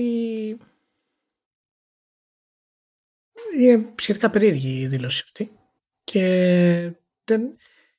γενικά να κάνεις τέτοιες δηλώσεις χωρίς να εξηγήσεις το σκεπτικό σου είναι δύσκολο να ε, να έχουν εξής κάποια ουσιαστική βαρύτητα. Ε, το να πεις μια γενικότητα δεν σημαίνει κάτι. Και ναι, να μην έχουμε κατηγορίες, να έχουμε σύμφωνα με αυτό που σου προκαλούν ας πούμε. Ή με το τι επιδιώκουν να πετύχουν τα παιχνίδια. Οκ, αλλά ε, πρέπει να δώσεις κάποια παραδείγματα τουλάχιστον με τις νέες κατηγορίες που λες που αντικαθιστούν στην ουσία παλαιότερες κατηγορίες να καταλάβουμε τι, τι θέλεις να πεις; Πρέπει να μας πεις, παραδείγματος χάρη, από ποια θα είναι η φιλοσοφική βάση της όλης αυτής κατάστασης. Δηλαδή, για, για ποιο λόγο να γίνει αυτό το πράγμα. Γιατί έτσι όπως το λέει, ε, προφανώς μπορείς να πεις ε, το Last of Us 2 είναι ένα δράμα. Okay. Ναι, το οποίο αν το δεις μόνο, αν στο πει κάποιος έτσι μόνο του ξέρω, δεν καταλαβαίνεις τι παιχνίδι Ναι. Ε, οπότε είναι πολύ δύσκολο γιατί το gameplay είναι μέρος του παιχνιδιού ναι, ε, ναι. του ίδιου. Αλλά πέρα από αυτό, ούτε και οι ταινίες δεν έχουν τέτοιο, τέτοιο θέμα. Δηλαδή... αυτό, αυτό ήταν η επόμενη μου σκέψη ότι ε, ο κινηματογράφος που είναι τόσα χρόνια, η λογοτεχνία που είναι τόσα χρόνια, χίλια πράγματα που είναι τόσα χρόνια, δεν έχουν μπει στη διαδικασία να κάνουν τέτοιο deep dive και να ασχολούνται με ταμπελίτσες και με υπερδιευκρίνηση. Γιατί φαντάζομαι, δεν φαντάζομαι ότι δεν το είχαν σκεφτεί ποτέ, δεν αναρωτηθήκανε ποτέ, αλλά δεν μου ακούγεται πρακτικό από ένα σημείο και έπειτα. Ναι, όχι, είναι, είναι, κάτι το οποίο είναι πολύ περίεργο και σαν δήλωση δεν ξέρω τώρα πώς του ήρθε, αλλά προφανώς και αυτός έχει στο μυαλό του διάφορα πράγματα για τα games ε, ως executive. Ε, Αλλά κάτι τέτοιο είναι πάρα πολύ δύσκολο και θα σου πω είναι πολλές φορές πιστεύουμε ότι αυτά τα πράγματα ε, είναι μηχανικά φτιαγμένα. Δηλαδή κάθισε κάποιος και είπε έτσι θα λέγεται αυτό, έτσι θα λέγεται εκείνο, έτσι θα λέγεται εκείνο. Αλλά τα πράγματα αυτά δεν είναι ακριβώς μηχανικά φτιαγμένα. Αυτά τα πράγματα προέρχονται από το πώς το κοινό τα εκλαμβάνει. Και κάποιος μαρκετίστας ή κάποιος ας πούμε δημιουργός σκέφτεται ότι αυτό το είδος θα είναι έτσι. Δεν υπάρχει διαδικασία να είναι μαθηματική. Και η, το, το λέω αυτό για ποια κατάσταση, γιατί ο Λάιντερ λέει ότι αυτό θα, είναι έτσι, θα, θα ήταν κάπως πιο οργανικό ας πούμε στην όλη εμπειρία. Αλλά η, η ύπαρξη των κατηγοριών είναι από μόνη της οργανικότητα. Είναι από μόνο της κάτι οργανικό. Και γιατί έχει προέλθει από την ανάγκη να εκφραστεί κάτι. Και η ανάγκη αυτή να εκφραστεί κάτι έχει να κάνει από τη δημιουργία, από εκεί ξεκινάει. Δηλαδή το, όταν κάποιος είπε ότι υπάρχουν ξέρω, τα God Games, ας πούμε, με το Populous, ε, αυτό δεν ήταν απλά ότι α, είσαι από πάνω και παίζεις σαν Θεός. Ήταν και η εμπειρία που σου έδινε το παιχνίδι που δημιούργησε την κατηγορία αυτή. Ε, σε άλλες κατηγορίες είναι φυσικά πιο άμεσες, όπως τα first person shooter. Προφανώς. Okay. Αλλά ξέρεις, αυτές έχουν εξελιχθεί. Βλέπουμε first person adventure. Παραδείγματος χάρη πλέον. Ε, νομίζω ότι αυτό που λέει ο Λάιντερ με, με το πώς είναι σήμερα κατηγορίες είναι όχι απλώς αδύνατο. Είναι, είναι, είναι εξωπραγματικά ε, χρονοβόρο για να αντικαταστήσεις πέντε κατηγορίες, όχι 25. Ε, εν τω μεταξύ, όταν δώσει το περιθώριο, επειδή έχουμε προηγούμενο, δηλαδή βλέπουμε τι γίνεται, χαζέψτε tags στο Steam. Το τι παιχνίδι κάνουν οι developers για να βγουν στο, στον αφρό σε, σε αναζητήσεις. Δηλαδή θα γινόταν μεγάλος χαμός με το τι φαντάζεται ο καθένας ότι έχει νόημα να χρησιμοποιήσει ως χαρακτηρισμό. Ναι. Αλλά τέλος πάντων, πες ρε παιδί μου, ο Λέιντεν έχει ψάχνεται κάπως μέσα στο κεφάλι του ψάχνει. Αυτό που μου έκανε μια εντύπωση παραπάνω ας πούμε είναι που το σύστημα που έχουμε τώρα ε, δεν τον παρουσιάζει, δεν το χαρακτηρίζει ανεπαρκές ξέρω εγώ. Το χαρακτηρίζει εμπόδιο. Το λέει blocker. Και εκεί μου φάνηκε ότι ε, δηλαδή υπερέβαλε ακόμη περισσότερο. Ναι, ναι, ναι. Χωρίς να καταλαβαίνω γιατί ένιωσε την ανάγκη να υπερβάλλει βέβαια. Έτσι, αυτό τώρα είναι δήλωση που πλέον έχει γίνει εδώ και κάποιες εβδομάδες. Έτσι. Θέλω να πω ότι σήμερα που γράφουμε, 27 Αυγούστου γράφουμε, βγήκε στο επίσημο blog της Sony Interactive Entertainment, που δεν είναι το PlayStation blog, είναι άλλο blog αυτό, ε, μια δημοσίευση εκεί πέρα γιατί βγάλανε ένα καινούριο brand video που στην ουσία είναι διαφήμιση για τις παραγωγές της, ε, της Sony. Και λέει, ξέρω εγώ, breathtaking games. Εντάξει, διαφήμιση είναι, κανένα πρόβλημα. Αλλά έχει πλάκα πώς το σπρώχνουν. Και λέει ε, Harnessing the power of emotion λέει το blog post Ηλία. Πρώτη πρόταση λέει Have you ever played a game and felt more than simply reaching the next level or beating the bad guy? Ε, δεν είμαι πέντε χρονών. Γιατί νομίζω ότι παίζουμε games τόσα χρόνια. Επειδή απλά θέλουμε να πάμε στο επόμενο level κάθε φορά. Και λέει, in the world of PlayStation there are no limits to what you can feel and experience. Ε, there are, αλλά τέλος πάντων. Ε, αυτό είναι το παγευτικό marketing, δεν σημαίνω. Γι' αυτό είναι super. Αυτό είναι super. Η Sony σε αυτά τα πράγματα. Είναι, είναι αυτή που πρέπει. Ναι, και να πούμε ότι αυτό τώρα έτσι. Ο Λέιντεν δεν είναι στη Sony, αλλά αυτό το post είναι ναι. σαν να είναι του Λέιντεν. Έτσι, είναι ναι, λίγο ναι. περίεργο. Πάντως θα ήθελα να δω, θα μπορούσε κάποιος να του κάνει ένα follow-up σε αυτό, γιατί θα ήταν ενδιαφέρον να δούμε ποιο είναι το σκεπτικό του, ιδιαίτερα επειδή είπες ότι ανέφερες στον blocker. Ε, τι ακριβώς κάνει block. Θα ήταν ενδιαφέρον να δούμε αν έχει όντως σκεφτεί, αν έχει όντως μια θεωρία πίσω από κάτι τέτοιο ως executive. Γιατί όντως αν έχει μια αναπτυγμένη θεωρία πίσω από κάτι τέτοιο θα είναι αρκετά ε, πρωτότυπο. Τουλάχιστον θα είχαμε μια βάση πιο συγκεκριμένη συζήτησης ναι, για να πούμε ναι. ότι γιατί και θα μπορούσαμε να βρούμε κάτι το οποίο ίσως να ήταν βελτίωση και κάτι το οποίο να μην ήταν πολύ καλή ιδέα να κινηθούμε προς τα κάπου. Ενώ τώρα αυτό είναι πολύ, πολύ κουκού. Και πολύ στο άσχετο, ρε παιδί μου. Φύτρωσε από το πουθενά αυτό το πράγμα τώρα. Νομίζω, Ηλία, ότι μπορούμε να πούμε με μια κάποια ασφάλεια ότι λόγω περίεργης συνεννόησης, κακού προγραμματισμού or whatever, αφήσαμε το χειρότερο για το τέλος. Ναι, ναι. Το χειρότερο και το καλύτερο ταυτόχρονα. Ναι, ναι. Ε, OK. Okay. Ε, λοιπόν, το μήνα που έλειψε το Vertical Slice ε, έγινε ένας μικρός χαμούλης εκεί πέρα με την Activision Blizzard που τέλος πάντων εστιάζει περισσότερο στην Blizzard συγκεκριμένα, αλλά τέλος πάντων είναι γενικότερο το θέμα. Και είχαμε και άλλα τραβάλα και εξελίξεις λίγο στο μέτωπο, το αιώνιο μέτωπο της Riot και το περίπου αιώνιο μέτωπο της Ubisoft και τα λοιπά και τα λοιπά. Το main event ήταν Activision Blizzard, διότι η Activision Blizzard έφαγε στη μάπα ε, μια αγωγή από την αντίστοιχη επιθεώρηση εργασίας στην πολιτεία της Καλιφόρνιας, ας το πούμε έτσι. Και η αγωγή μιλάει για σεξιστική κουλτούρα, έτσι όπως το αναφέρει τουλάχιστον ο όρος, για διαφορές στη, στη μισθοδοσία, ανισότητα στη μισθοδοσία και από όλα αυτά που είναι λίγο προβλεπές στις περιπτώσεις ως ισχυρισμοί, αλλά το θέμα είναι ότι πήγε πακέτο με ένα μάτσο παραδείγματα από διάφορες περιπτώσεις που και νομίζω ότι αυτό που αναπαράχθηκε περισσότερο ήταν και από τα πλέον εντυπωσιακά που λέει ότι ε, είναι, ήταν τέτοιο το κλίμα ας πούμε που πάνω σε περγάσιμες μέρες και ώρες ήταν λίγο προβλεπέ να αρχίζουν να τα πίνουν να γίνονται γκολ και να πηγαίνουν από γραφιάκι σε γραφιάκι από cubicle σε cubicle ας πούμε.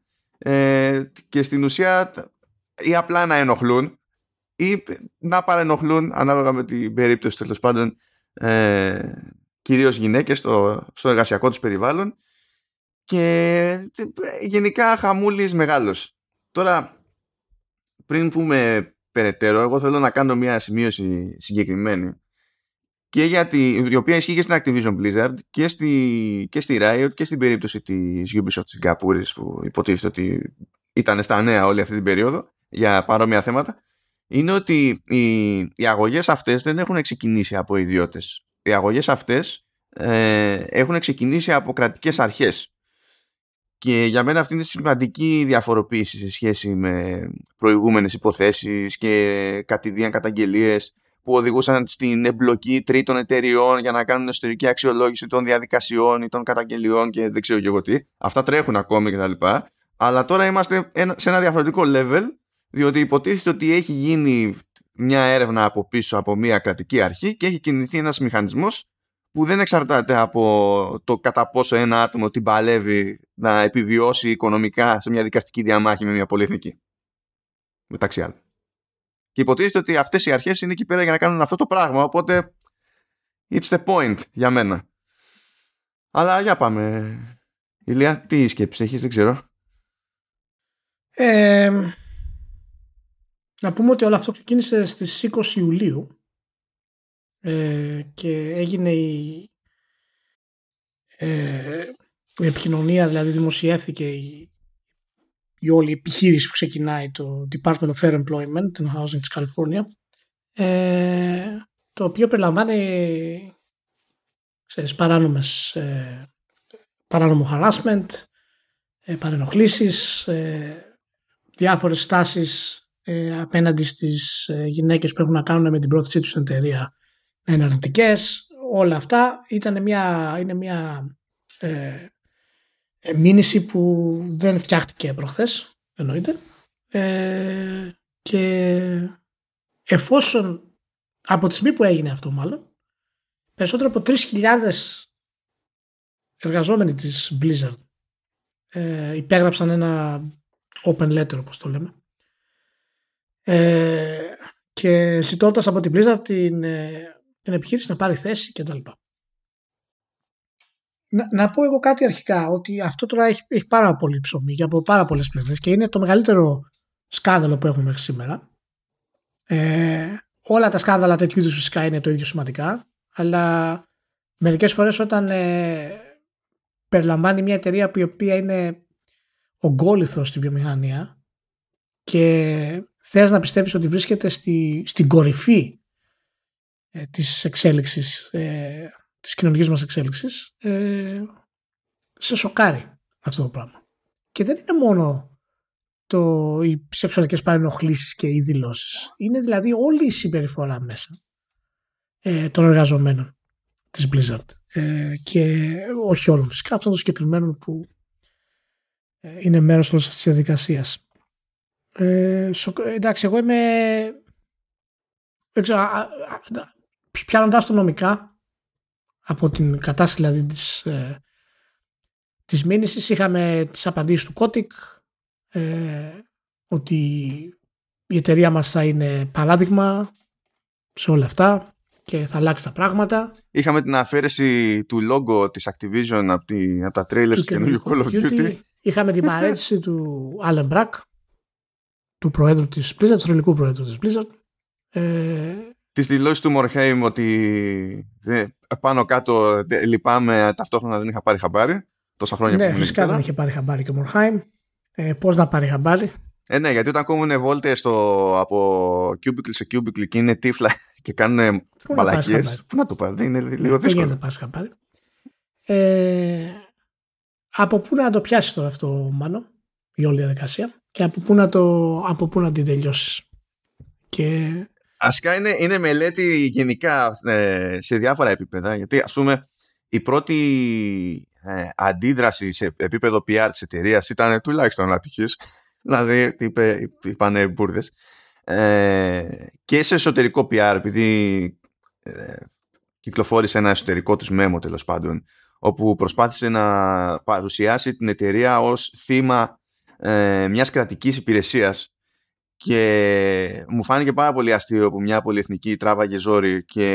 ε, είπε ότι η, στην ουσία έχουμε να κάνουμε με, ε, με γραφειοκράτες που δεν, δεν λογοδοτούν πουθενά, ξέρω και κάτι τέτοια. Λες και η πολυεθνική λογοδοτεί κάπου συγκεκριμένα, ας πούμε. Αλλά ο γραφειοκράτης δεν έχει μηχανισμό ναι. πουθενά. Εκείνος δηλαδή είναι εκτός τόπου και χρόνου. Ε, η, δεν θυμάμαι τώρα το όνομά της. Τέλος πάντων, ας την πούμε υπεύθυνη προσωπικού, δεν θυμάμαι ακριβώς και πώς το λέει η Activision τώρα. Ε, που ήταν λίγους μήνες εκεί πέρα, αλήθεια είναι. Δεν είναι ότι και καλά. Επί της ίδιας γεννήθηκαν όλα αυτά τα ζητήματα. Αυτά προφανώς φαίνονται να είναι χρόνια ζητήματα. Ε, ε, έλεγε κάτι παρόλες εκεί πέρα σε, σε Twitter και φυσικά έγινε χαμούλης και τη μαζέψανε τα μάζεψε πρώτα αυτή και μετά έφυγε από την εταιρεία γιατί έφαγε τόσο κρά που δεν παλευότανε. Και πιάστηκε ο κόσμος από κάτι που δεν είχε νόημα να πιαστεί. Δηλαδή η νομική απάντηση από το νομικό τμήμα της εταιρείας στη, στη μήνυση αυτή ήταν μπλα μπλα ε, στην ουσία δεν ευσταθεί η μήνυση, είναι meritless και το πήραν αυτό σαν ε, περίπου πώς να πω, προσωπική επίθεση στο προσωπικό το οποίο εντάξει, αυτό ήταν λίγο υπερβολικό κατ' εμέ διότι είναι, είναι απολύτως default ότι θα βγει το νομικό τμήμα θα, που θα έχει φάει μήνυση πρέπει να τη διαχειριστεί και θα πει είναι meritless. Δηλαδή το περίεργο είναι να πει κάτι άλλο. Θα πει την παρόλα. Είναι, είναι, είναι δικηγόροι. Τι να πούνε τώρα. Το ζήτημα ήταν το management περισσότερο ότι έλεγε παρά τι έλεγαν οι δικηγόροι δημοσίως που παίζουν σε άλλο παιχνίδι. Αλλά ναι, είναι από τα παραδείγματα τα οποία όσοι υπάρχουν και είναι ακόμα πιστεύουν ότι πολλά από αυτά είναι υπερβολές ε, θα πρέπει να σκεφτούν ότι δεν έχει σημασία στην πραγματικότητα εάν υπάρχουν εργαζόμενοι μέσα οι οποίοι ε, ήταν σεξιστές ή εξασκούσαν τη δύναμή τους απέναντι σε άλλους. Αυτό είναι δυστυχώς μέρος της πραγματικότητας που ζούμε και έχουμε ζήσει όλους τους αιώνες και θα ζούμε όλους τους αιώνες. Αυτό είναι, είναι γεγονός γιατί είναι προσωπικό, είναι ανθρώπινο το πρόβλημα αυτό. Είναι, ναι, ακόμα, και να το ξε... ακόμα και αν πεις ότι ξεφεύγω από το φύλλο, σε οποιοδήποτε εργασιακό περιβάλλον, τα power plays δεν είναι και παίρνουν. Και δηλαδή νομίζω ότι το ξέρει οποιοδήποτε έχει δουλέψει οπουδήποτε, οποτεδήποτε. Δηλαδή ξεκινάμε με αυτός ως default που είναι από μόνο του ατυχές. Δηλαδή. Το πρόβλημα σε αυτό είναι ότι ε, δεν υπήρχε τρόπος όλα αυτά τα πράγματα να αποκαλυφθούν. Δεν υπήρχε τρόπος να, έχουν, να πάρουν δίκαιο, να προστατευτούν όσοι ε, υπέστη τέτοια πράγματα. Και εκείνο πρέπει να εστιάσουμε. Γιατί μια εταιρεία σαν την Blizzard ήξερε τι γινόταν. Και οι θύνοντες ήξεραν τι γινόταν. Τι, τι, γινόταν. Και δεν το αλλάζανε. Αυτό δεν υπάρχει μεγαλύτερη απόδειξη για τη σεξιστική ταυτότητα μιας εταιρείας. Δεν χρειάζεται να είναι όλοι οι εργαζόμενοι σεξιστές για να είναι μια εταιρεία σεξιστική. Μην το παίρνετε ποσοστιαία αυτό το πράγμα. Μπορεί να είναι 50 για αυτοί που ασκούν σεξισμό ή άλλες παρενοχλήσεις μέσα σε μια εταιρεία, ε, έναντι από τους 5.000 που μπορεί να είναι μια χαρά άνθρωποι. Έτσι, αλλά αυτοί οι 50 δημιουργούν την ατμόσφαιρα μέσα στην εταιρεία. Γιατί κανένας δεν τους λέει stop. Με αυτό θα πρέπει να πούμε όπως και αυτές οι εταιρείες που ο περισσότερος κόσμος δεν είναι έτσι σε αυτές τις εταιρείες. Δεν αφαιρούν το, το χαρακτηρισμό των εταιριών αυτών εν τέλει ως σεξιστικές εταιρείες. Γιατί οι ηθήνοντες ήξεραν τι, τι γινόταν. Οι executives ήξεραν τι γινόταν. Και αυτό είναι κάτι που πρέπει να μας ανησυχεί και όταν φτάνει και ο ίδιος ο Κώτικ ήξερε τι γινόταν ε, και όταν φτάνει στο σημείο να καταστραφούν όλα για να αλλάξει ναι μεν το δέχεσαι γιατί λες εντάξει καλή αργά παρά ποτέ αλλά μας δείχνει αυτό το πρόβλημα που έχουμε ως βιομηχανία σε αυτές τις εταιρείες και ακόμα και σε μικρότερες εταιρείες βέβαια έτσι προφανώς ε, ότι η ταυτότητα αυτών των εταιρείων και το πώς λειτουργούν ορισμένα πράγματα είναι αμυγός ε, σεξιστικά ως ταυτότητες. Και μιλάμε τώρα, ε, ε, αν διαβάσεις μεμονωμένα πράγματα. Έτσι. Ε, νο, νομίζεις είναι, είναι τρελά. Παραδείγματος χάρη το, το, το 2017 ένας IT της Blizzard είχε βάλει spy κάμερας στα μπάνια που ήταν unisex. Ναι, ναι. Και το 18. Αυτό το βρήκανε πάνω και το μαζέψανε. Ναι, Δεν είναι ότι... Το 18 δήλωσε ένοχο, α πούμε, ξέρεις, για καταπάτηση της, ε, του privacy κτλ. Ε, ναι. Μία γυναίκα θα, θα δούλευε security researcher και την ε, και, και ρώτησε πόσο συχνά γίνεσαι penetrated γιατί υπάρχει ένας, ένας όρος που χρησιμοποιείται. Α, αυτό ήταν, ναι, ήταν σε τέτοιο. Ήταν σε συνέδριο και έψαχνε δουλειά στην Activision Blizzard, ναι, ναι και τις κάνανε, ναι. Ε, πόσο συχνά είσαι penetrated και αν ε, σου αρέσει να, να σε κάνουν penetrated. Ε, το, το 2011 μια γυναίκα μπήκε ως vice president στην Blizzard, στην Activision και είπε ότι ένας executive την πίεσε να κάνουν σεξ λέγοντάς ότι της αξίζει να έχει να περάσει καλά εφόσον ο, το αγόρι της πέθανε πριν τρεις εβδομάδες. Γελάω, γιατί, γιατί είναι το level της λιθιότητας που, του, δηλαδή... Εσύ, υπή, υπήρχαν, υπήρχε σουίτα το Green Room το οποίο το είχαν ονομάσει Cosby Suit.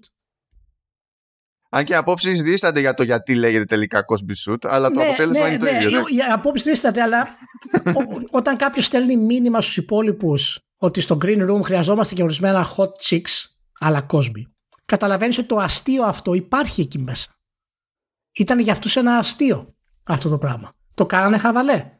Και αυτό προφανώς έχει να κάνει με αγόρια. Δηλαδή, σκέψου μια ομάδα από 20 άντρες που μοιράζονται αυτό το αστείο και ταυτόχρονα δίπλα τους δουλεύουν δύο γυναίκες. Και OK, okay, να το κάνεις ως ένα σημείο, να φτάνεις στο σημείο να υπάρχει, να μην έχεις τα, τα προσχήματα να πεις ότι. Ας μην το πούμε Cosby Shooter, παιδιά, να το ονομάσουμε έτσι. Δηλαδή, γιατί δηλαδή. ε, και τέλος πάντων, ο, ο υπεύθυνος που το είχε ξεκινήσει αυτό το πράγμα, ο Άλεξ Φρασιάμπη, απολύθηκε το 2020. Ε, αλλά είναι τόσα πολλά μικρά πράγματα που γινόταν μέσα στις εταιρείες, γιατί σκέψου και σε μια τόσο μεγάλη εταιρεία, μάλλον, πώς μπορείς να ελέγξεις αυτά τα πράγματα. Χρειάζεσαι executives και ανθρώπους. Δεν γίνεται. Όταν έχεις τέτοια μεγέθη εταιρείας, επειδή δηλαδή υπάρχουν πολυεθνικές στον πλανήτη αυτόν που έχουν ε, με, ε, μεγαλύτερο εργατικό δυναμικό από μικρά κράτη ναι. στον κόσμο. Ε, όταν τα πάντα είναι at scale, αυτά τα πράγματα δεν τα γλιτώνεις. Και νομίζω ότι έχει μια σημασία να το θυμόμαστε και αυτό σε κάποιες φάσεις διότι όταν ξεκινάνε όλες αυτές τις τραγικότητες δεν ξεκινάνε ντε και καλά επειδή κάποιος το, το σχεδίασε. Δεν χρειάζεται να υπάρχει πρόθεση από το management. Το management μπλέκει στην όλη διαδικασία όταν παίρνει χαμπάρι ότι κάτι γίνεται και κοιμάται όρθιο ή κάνει ότι δεν κατάλαβε και δεν ξέρω και εγώ τι. Αλλά τέτοιου είδους ζητήματα σε κλίμακα δεν τα γλιτώνεις όποιος κοινάς. Δηλαδή θα, θα τα φας. Γιατί, γιατί γίνονται στην κοινωνία, γίνονται εκεί έξω. Δηλαδή είναι σαν να περιμένεις να έχεις 600.000 ε, υπαλλήλους και να θεωρείς ότι επειδή είναι δική σου υπάλληλοι ποτέ ούτε ένας από αυτούς δεν θα αποδειχθεί δολοφόνος στην υπόλοιπη ζωή του. Δεν πηγαίνει αυτό έτσι. είναι ακόμα πιο σημαντικό ε, η διοίκηση και αυτοί που είναι σε θέση ισχύως ε, και το σύστημα γύρω από όλη την εταιρεία να λειτουργεί. Αυτό δεν σημαίνει ότι το σύστημα θα λειτουργεί τέλεια ούτε ότι θα βρει όλα τα προβλήματα, γιατί όλα αυτά είναι πολύ πολύπλοκα θέματα πάρα πολύ συχνά. Ε, αλλά όταν φτάνεις μια τρίτη τέτοιου επίπεδου, η οποία είναι στην ουσία ξέφραγο αμπέλι για 30 και χρόνια, ε, κάποια στιγμή αναρωτιέσαι πραγματικά το τι έχει συμβεί όλα αυτά τα χρόνια στις εταιρείες και σου λέω δεν θα το πάρουμε από την αρχή με την έννοια ότι η κοινωνία έχει αλλάξει προφανώς και και πράγματα τα οποία ήταν αποδεκτά πριν 30 χρόνια δεν είναι σήμερα. Και αυτό είναι πρόοδος. Okay. Οπότε δεν, δεν μπορούμε να καταδικάσουμε γενικά μια εταιρεία ε, μικρή ή μεγάλη επειδή ο κοινωνικός ιστός είναι υποανάπτυκτο.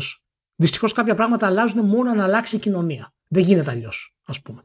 Και, αλλά τα τελευταία 10 χρόνια στην Blizzard που η κοινωνία μας έχει αλλάξει θα περίμενες τουλάχιστον να έχει αλλάξει και αυτή πάρα πολύ. Και φυσικά μιλάμε από τις αμοιβές που παίρνει ο Κώτικ, το οποίο είναι χαζομάρες, συγκριτικά με το τι παίρνουν οι υπόλοιποι δηλαδή, ε, και τις συνθήκες της εταιρείας. Και τώρα μαθαίνουμε ότι αυτοί οι άνθρωποι που είχαν απίστευτα, ε, απίστευτη πίεση, ε, εργατογόρες, ε, να έχουν και στο κεφάλι τους διάφορες παρενοχλήσεις τέτοιες που φτάσουν στο σημείο ε, να υπάρξει κυβερνητική μήνυση εναντίον της εταιρείας. Ε, νομίζω ότι όλο αυτό είναι αλληλένδετο. Δηλαδή, αναρωτε... Ε, εγώ έμεινα στη φάση με το cube crawl και σε ένα περιβάλλον όπου ήταν προβλεπέ, όχι εξαίρεση, το να γίνεις σε τύφλα και μετά αντιγιά.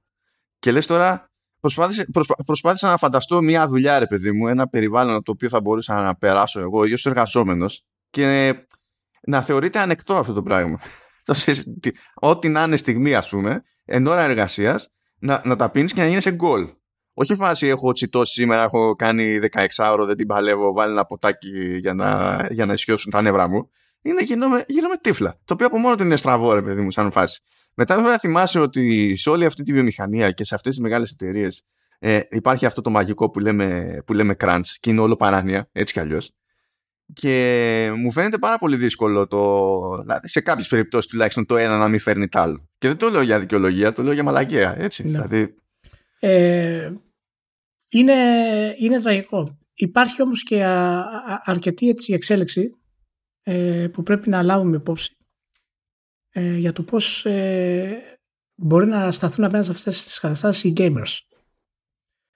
Ε, είναι και αυτό ένα θέμα υποσυζήτησης και δεν ξέρω κατά πόσο είμαστε διατεθειμένοι να το κάνουμε σωστά. Ποια θα είναι, ποια είναι η κατάλληλη αντίδραση ε, του μέσου gamer πούμε, απέναντι σε κάτι τέτοιο.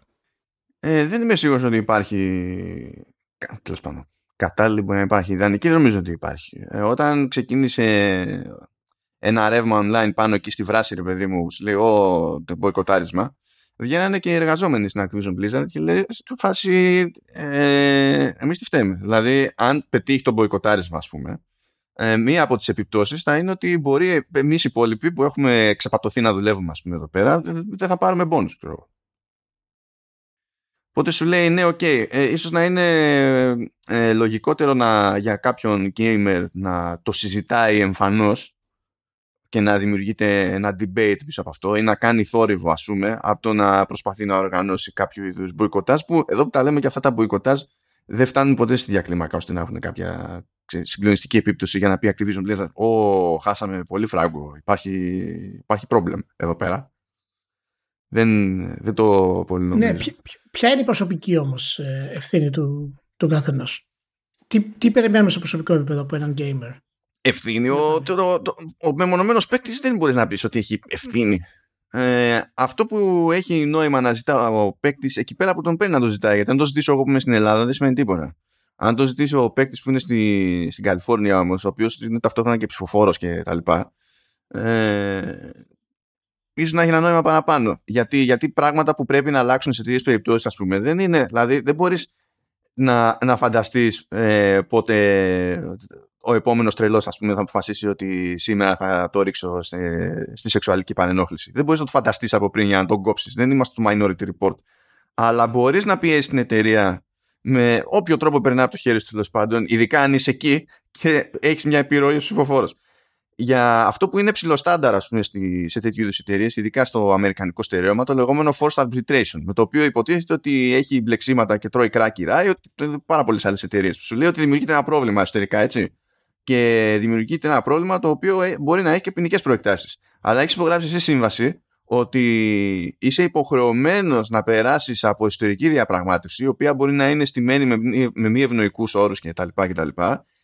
Ε, και είτε πριν, αναφερθεί, πριν πας και κάνεις κάποια καταγγελία ας πούμε, στις αρχές ε, ή αποκλείοντάς σου το, το περιθώριο να κάνεις κάποια καταγγελία στις αρχές χωρίς να παραβιάσεις τη σύμβασή σου άρα στην ουσία να μείνεις και, και άνεργος σε αυτή την περίπτωση. Και αυτό στις εταιρείες τεχνολογίας είναι και ειδικά στην Αμερική είναι, είναι προβλεπέ. Και αν καθίσει κάποιος και τσεκάρει γενικά το τι παράπονα παίζουν, ειδικά σε, για την Activision Blizzard και τη Riot, νομίζω προς αυτό. Αυτό παίζει και στη Ubisoft, αλλά νομίζω στις καναδικές ομάδες, όχι ντε και καλά στις ευρωπαϊκές, είναι λίγο διαφορετικά τα, τα πράγματα εκεί πέρα. Ένα από τα παράπονα που έχουν εργαζόμενοι σε αυτές τις περιπτώσεις και ένα από αυτά που ζητάνε στην ουσία να αλλάξει είναι αυτό το forced arbitration. Ακριβώς επειδή στην ουσία τους τους εμποδίζει, τους δημιουργεί έξτρα πρόβλημα πάνω εκεί που έχουν πρόβλημα. Αλλά αυτό δεν θα αλλάξει. Δηλαδή, Πώς θα πιέσω εγώ ως gamer random ε, το να αλλάξει ένας όρος σύμβασης που έχει στάνταρ μια βιομηχανία ναι, ολόκληρη. Ναι, γι' αυτό είναι το θέμα ότι πρέπει στην ουσία ε, αυτό που πρέπει να εστιάσουμε ε, είναι στην προσωπική ε, στάση του, που πρέπει να έχει ο καθένας μας. Γιατί αν εστιάσουμε όσο, όσο και αν φαίνεται περίεργο σε αυτές τις περιπτώσεις, το να πούμε ότι χρειάζεται μια, ένα γενικευμένο κίνημα ε, είναι κάτι πολύ δύσκολο να γίνει γιατί ο gamer δεν σταματάει να παίζει. Και αυτό είναι ένα από τα προβλήματα που έχουμε. Στην ουσία δεν, δεν μπορούμε να επιλέξουμε με το πορτοφόλι μας στην πραγματικότητα. Ε, και η προσωπική στάση του καθενός είναι αυτή που θα φέρει κάποια αλλαγή. Και έχει να κάνει με το ότι πόσο στην ουσία ε, σε ενδιαφέρει αυτό το θέμα σε προσωπικό επίπεδο. Γιατί και πού επεκτείνεται, θα το θίξω σε λίγο μετά αυτό. Αλλά το να πεις ότι σταματάω να παίζω τίτλους Blizzard, εγώ με ευχαριστεί εμένα, μπορείς να πεις. Και ίσως να επανέλθω όταν δω ότι τα πράγματα είναι super. Αυτό ε, για να το κάνει ένας gamer ε, είναι πολύ δύσκολο. Και δείχνει ως ένα βαθμό και του πόσο ανώριμοι είμαστε. Δηλαδή μπορεί να έχεις ανθρώπους οι οποίοι υποτίθεται κάποιας ηλικίας και στο facebook και παντού και στο twitter ξέρω εγώ λένε τα κλασικά ο υπέρ των γυναικών και sexual harassment και me too movement και κάτω καταπάτηση και όλα τα συναφή και μόλις χρειαστεί όμως να κάνουν κάτι να υποστηρίξουν αυτό το πράγμα δεν μπορούν να το κάνουν και δεν έχουν άλλη δύναμη σε τέτοια περίπτωση από το να μην δώσουν λεφτά στην Blizzard. Δεν υπάρχει άλλος τρόπος. Αυτός είναι που έχει ο καταναλωτής. Να μην δώσει λεφτά στην Blizzard για αυτό το πράγμα. Σε προσωπικό επίπεδο να πει εγώ δεν με ευχαριστεί αυτό το πράγμα. Αλλά εκεί καταλήγουμε σε αυτό που έχουμε συζητήσει πάρα πολλές φορές, που είναι η υποκρισία στην ουσία του, του μέσου gamer. Ε, τουλάχιστον η δική μου άποψη είναι αυτή, που έχουμε σε πολύ, έχει σε πολύ μεγάλο βαθμό. Είναι όλα ωραία και όλα πρέπει να τα κατανικήσουμε και να η βιομηχανία μας να είναι άριστη, αλλά μην μου χαλάσει το παιχνίδι μου εμένα. Μην το χαλάσει αυτό, γιατί μετά θα έχουμε πρόβλημα. Δεν μπορώ να σε ακολουθήσω δηλαδή. Και αυτό επεκτείνεται και σε άλλα πράγματα. Και αυτό έχει να κάνει με κάτι το οποίο είναι μέσα στην κοινωνία μας και το κατά πόσο μπορείς να αντισταθείς σε ένα σύστημα το οποίο είναι αυτό που είναι ως καπιταλιστικό σύστημα. Και ξέρεις, ας πούμε, ότι το κινητό σου μπορεί να προέρχεται από ή τα ρούχα σου, από εργασία παιδιών, ας πούμε, στην Κίνα. Σε ποιο, μέχρι ποιο είναι το σημείο που μπορείς να, να πάρεις μια στάση; Γιατί κάποια πράγματα δεν μπορείς να πάρεις στάση. Δηλαδή δεν μπορείς να μην χρησιμοποιείς κινητό. Είναι σχεδόν αδύνατο. Αλλά μπορείς να μην πληρώσεις το επόμενο expansion του WoW. Μπορείς. Δεν είναι δύσκολο. Δεν είναι θέμα ζωής και θανάτου. Και δεν πιστεύω ότι ο μέσος gamer θα το κάνει αυτό. Μα και ο μέσος gamer να το κάνει πρέπει να το κάνει σε τέτοια κλίμακα για να παίξει κάποιο ρόλο που απλά δεν πρόκειται να επιτευχθεί αυτή η κλίμακα. Ναι, γιατί, γιατί το προσωπικό βίωμα του καθενός σε αυτά τα θέματα σταματάει εκεί που ξεκινάει συνήθως η ευχαρίστησή του και η διασκέδασή του. Α, και και είπαμε ότι και, να το πετύχει έτσι, αυτό σημαίνει πρέπει να έχει δεχτεί ότι σε αυτή την περίπτωση θα κάνουν και τα χλωρά μαζί, έτσι. Ναι, ναι, ναι. Ε, προτιμάει πάρα πολύ να διαλέξει το γεγονός ότι α, θα φτιάξουμε τα πράγματα, άρα δώστε μας και άλλα λεφτά. Ε, και αυτό είναι ένα από τα προβλήματα που έχουμε στη βιομηχανία ε, γενικότερα. Γιατί έχει να κάνει με τα pre-orders, έχει να κάνει με το hype, ας πούμε, έχει να κάνει με διάφορα πράγματα. Δηλαδή, βλέπεις, ας πούμε, Sony fanboys, ας πούμε, τα οποία δεν ε, ό,τι έχει πάρει πίσω η Sony δεν το δέχονται ότι το είχε πει. Έχουν φτάσει σε τέτοιο σημείο δηλαδή να, να λένε αυτό το πράγμα. Και αυτό, ε, όλα τα fanboys το έχουν αυτό βέβαια, δεν είναι συγκεκριμένα της Sony. Και αυτό πάει και σε άλλους βαθμούς. Και τώρα είναι ένας από, τους, ε, από τα επίπεδα που βλέπουμε ότι πάει. Ότι τι θα γίνει με το επόμενο expansion του WoW, τι θα γίνει με το καινούργιο Diablo. Π.χ. θα υπάρξει κάποια αντίδραση από τον gamer. Δηλαδή, αν τώρα σε ένα χρόνο βγει το νέο Diablo και δούμε ρεκόρ pre-orders και πωλήσεων στο μήνα για τον Diablo όλων των εποχών, εμένα θα μου αφήσει μια πολύ στεγνή γεύση. Ένα, μια, μια νεκρωμένη γεύση αυτό το πράγμα. Δεν λέω ότι είναι, ότι είναι, ότι είναι και, και τελειώνω. Δεν λέω ότι είναι η πιο κατάλληλη ας πούμε και η πιο αποτελεσματική αντίδραση ε, τουλάχιστον σε βάθος χρόνου αλλά μία αντίδραση πρέπει να υπάρξει. Μία για τέτοιες εταιρείες. Εγώ γι' αυτό χαίρομαι που σε αυτές τις περιπτώσεις που μιλάμε τώρα έχουν μπλέξει κρατικές αρχές. Γιατί όταν συμβαίνει, όταν λειτουργεί το, το σύστημα κάπως, δεν έχει σημασία αν εγώ ως μονάδα θα, θα αποτύχω σε μια μεμονωμένη αντίδραση. Γιατί υπάρχει ένα πλαίσιο. αυτή είναι για μένα η σωστότερη προσέγγιση γενικά ρε παιδί μου σε τέτοιες περιπτώσεις. Γι' αυτό το λόγο έχουμε τέτοιες αρχές, όχι για να κάνουμε ότι δεν τις έχουμε. Ε, και γι' αυτό εκνευρίστηκα πάρα πάρα πάρα πολύ που στο, στο ρεπορτάζ ε, το, που κάλυπτε τις αντιδράσεις τις πρώτες της Activision σε PR, ε, legal και ξέρω εγώ και ό,τι, ό,τι άλλο θέλεις. Ε, πιο πολύ στεκόντουσαν στις καφροδηλώσεις τις υπόλοιπες που υποτίθεται ότι δεν, ανα, δεν αναγνώριζαν επαρκώς το, το μέγεθος του προβλήματος ας πούμε ή προσπαθούσαν ε, να ε, βγάλουν υπερβολικούς τους καταγγέλλοντες και τα λοιπά αλλά κανένας δεν καυτηρίαζε. Αυτό, αυτό εντάξει, αυτό είναι ζήτημα της αμερικανικής κουλτούρας, αλήθεια Κανένας δεν καυτηρίαζε αυτό το ανεκδίγητο που έλεγε η Activision, η Activision Blizzard, τέλος πάντων, ότι στην ουσία τι να μας πούνε αυτοί οι καρκλοκένταυροι της επιθεώρησης. Και καλά, δηλαδή βγαίνει, βγαίνει ο ιδιώτης και εκμηδενίζει το όργανο που υπάρχει εκεί πέρα για να τον τσεκάρει και δεν ανοίγει μύτη. Δεν ενδιαφέρεται κανένας. Ναι. Δηλαδή, ε, σκέψου, είναι, είναι, είναι σαν, να, σαν, σαν να βγει πάλι η ίδια πολυεθνική και να πει ποιος δεν ασχολείται με την εφορία. Είναι κρατική υπηρεσία. Αυτή είναι εκεί πέρα γραφειοκράτες. Να πάνε να πνιγούν. Δεν τους αναγνωρίζω. Δεν θα δίνω φόρο πουθενά. Είναι ίδιο level ηλικιότητα.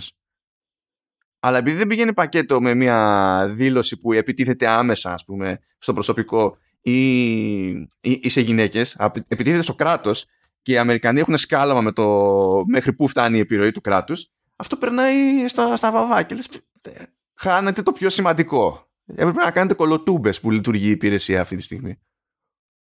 Διότι με ιδιωτική πρωτοβουλία δεν πρόκειται να, να πασκόνται σε αυτή την ιστορία. Δεν έχεις το περιθώριο, δεν έχεις την υπομονή, δεν έχεις τα λεφτά, δεν έχεις τις ψυχικές αντοχές κτλ. Ο κρατικός μηχανισμός έχει. Γι' αυτό τον έχεις εκεί πέρα. Για να σε σώζει από κάτι τέτοιο. Δηλαδή, για, για μένα αυτό ήταν το, το πραγματικό win της υπόθεσης. Διότι δεν μπορεί να γυρίσει μετά η Activision Blizzard και να, σε, να επιτεθεί κυρίως σε σένα ως μονάδα και να σε βγάλει τρελό. Γιατί είναι ήδη too late για να το κάνει αυτό. Δεν σημαίνει τίποτα. Έχουν κινηθεί οι διαδικασίες. Τα φλακ. Γι' αυτό και ελπίζω αυτή τη φορά ότι μπορεί τέλος πάνω σε αυτά τα μέτωπα να υπάρξει μια κάποια πρόοδος. Αντίστοιχα, ας πούμε, στην περίπτωση της, ε, της Riot, ε, που πάλι έχει θέμα με την αντίστοιχη υπηρεσία της Καλιφόρνια και νομίζω ότι έχει πρόβλημα και στο Ηνωμένο Βασίλειο ε, και, και πάνε που πάνε νομικά και τους ξανακράζουν τώρα στη Riot διότι σου λέει ότι πήραμε χαμπάρι ότι καθώς προχωρούν οι διαδικασίες ε, κολυσιεργείται με τις βεβαιώσεις που πρέπει να δώσετε στο προσωπικό σας ότι δεν υπάρχει κανένα πρόβλημα και δεν υπάρχει καμία απειλή, ε, κανένας κίνδυνος εφόσον ανοίξουν το στόμα τους και μιλήσουν κανονικά σε εμάς. Δηλαδή κάν, κάνουν και follow through οι τύποι στην επιθεώρηση εκεί πέρα, όχι ξεκινήσαν τη διαδικασία και, και αντιγιά. Και αντίστοιχα στη Σιγκαπούρη, που εκεί πέρα δεν είναι ακριβώς, είναι, για κάποιο λόγο είναι τρεις αρχές μαζί που έχουν, λειτουργούν ως συμμαχία, δεν ξέρω, αλλά τέλος πάντων είναι κρατικές υπηρεσίες και πάλι. Ε, κινήθηκαν γιατί, διότι κάποιος προώθησε στο, στην υπηρεσία τους ε, το, στην ουσία το, το ρεπορτάζ του Κοτάκου που είχε γίνει σε προηγούμενη χρονική στιγμή, δηλαδή μερικές εβδομάδες νωρίτερα. Και σου λέει ότι ωραία, εδώ υπάρχουν αναφορές. Η δουλειά μας είναι να τσεκάρουμε αυτές τις αναφορές. Πάρα πολύ ωραία, θα τσεκάρουμε αυτές τις αναφορές. Ξεκινάμε έρευνα. Έτσι γίνεται. Αλλιώς με το να καθόμαστε και να χτυπιόμαστε στο Twitter δεν γίνεται τίποτα. Αυτή είναι η δική μου εντύπωση, τέλος πάντων. Καλά, α, α, αυτά που είπες, ok, μπορείς να τα κλείνουν αυτά. Απλά θέλω να πω ότι βάσει σε αυτό που, που είπες, ε, ότι αυτό δείχνει και μια ακόμη φορά του πόσο σημαντικό είναι ότι πρέπει να αποκτήσουμε ε, σωματεία ε, στη βιομηχανία. Και σωματεία τα οποία πρέπει να ελέγχουν τις εταιρείες σε μεγάλο βαθμό, ε, να απαιτούν πράγματα για τους εργαζομένους και να, να, να υπάρχει ένα μέρος που μπορεί κάποιος εργαζόμενος να πάει και να πει το τι του συνέβη χωρίς να του κλείσουν την πόρτα στη μούρη. Χρειάζεται δηλαδή ένας μοχλός πίεσης έξω από τις εταιρείες για να μπορέσει να υπάρξει ισορροπία. Δεν είναι αρκετό μόνο να γίνει η καταστροφή και μετά να αλλάξουν οι εταιρείες. Γιατί οι εταιρείες που δεν έχουν καταστροφή δεν θα αλλάξουν. Ή, ή αλλάζουν πάρα πολύ αργά. Επειδή δεν μου αρέσει που καταλήξαμε έτσι με το επεισόδιο αυτό ε, αν θυμάσαι στην αρχή του επεισοδίου σου έστειλα μια εικονίτσα που έλεγε για τον τύπο στην Νορβηγία που αφοδεύει στις, ναι. στις τρύπες στα γήπεδα του γκολφ. Τώρα θα σου στείλω ένα πολύ μικρό, πολύ σύντομο βιντεάκι το οποίο θα το κάνω και album art αλλά θα, θα κοιτάξω κάπως να έχω και το, και το link. Γιατί κάπως πρέπει να κλείσουμε ευχάριστα, Ηλία. Για δες λίγο αυτό που σου στείλα. Τι να δούμε, μάνα. Μην με ρωτήσεις τι είναι μόνο, δεν ξέρω. Αλλά προσπάθησα να το περιγράψω. Τι να τώρα! Oh my god. λοιπόν, βάλτε παντού αυτό, παιδιά. Είναι κάτι σαν σαλάχι με φάτσα Pokemon. Μόνο αυτό έχω να σας πω. αυτό, αυτό. Δηλαδή νομίζω ότι είναι καταδικασμένο να γίνει Pokemon αυτό και ταυτόχρονα νομίζω ότι για να κρατάει ισορροπίες η φύση είναι σχεδόν επιβάλλεται αυτό να είναι το, το look του αυτού του ζώου όταν έχει αποφασίσει ότι θα σε σκοτώσει. Απίστευτο. απίστευτο. λοιπόν, να είστε όλοι καλά και θα τα πούμε την επόμενη εβδομάδα με το συνέχεια της σεζόν της καινούργιας του Vertical Slice. Yep, yep. Τα λέμε κανονικά βάσει προγράμματος πλέον. Ciao.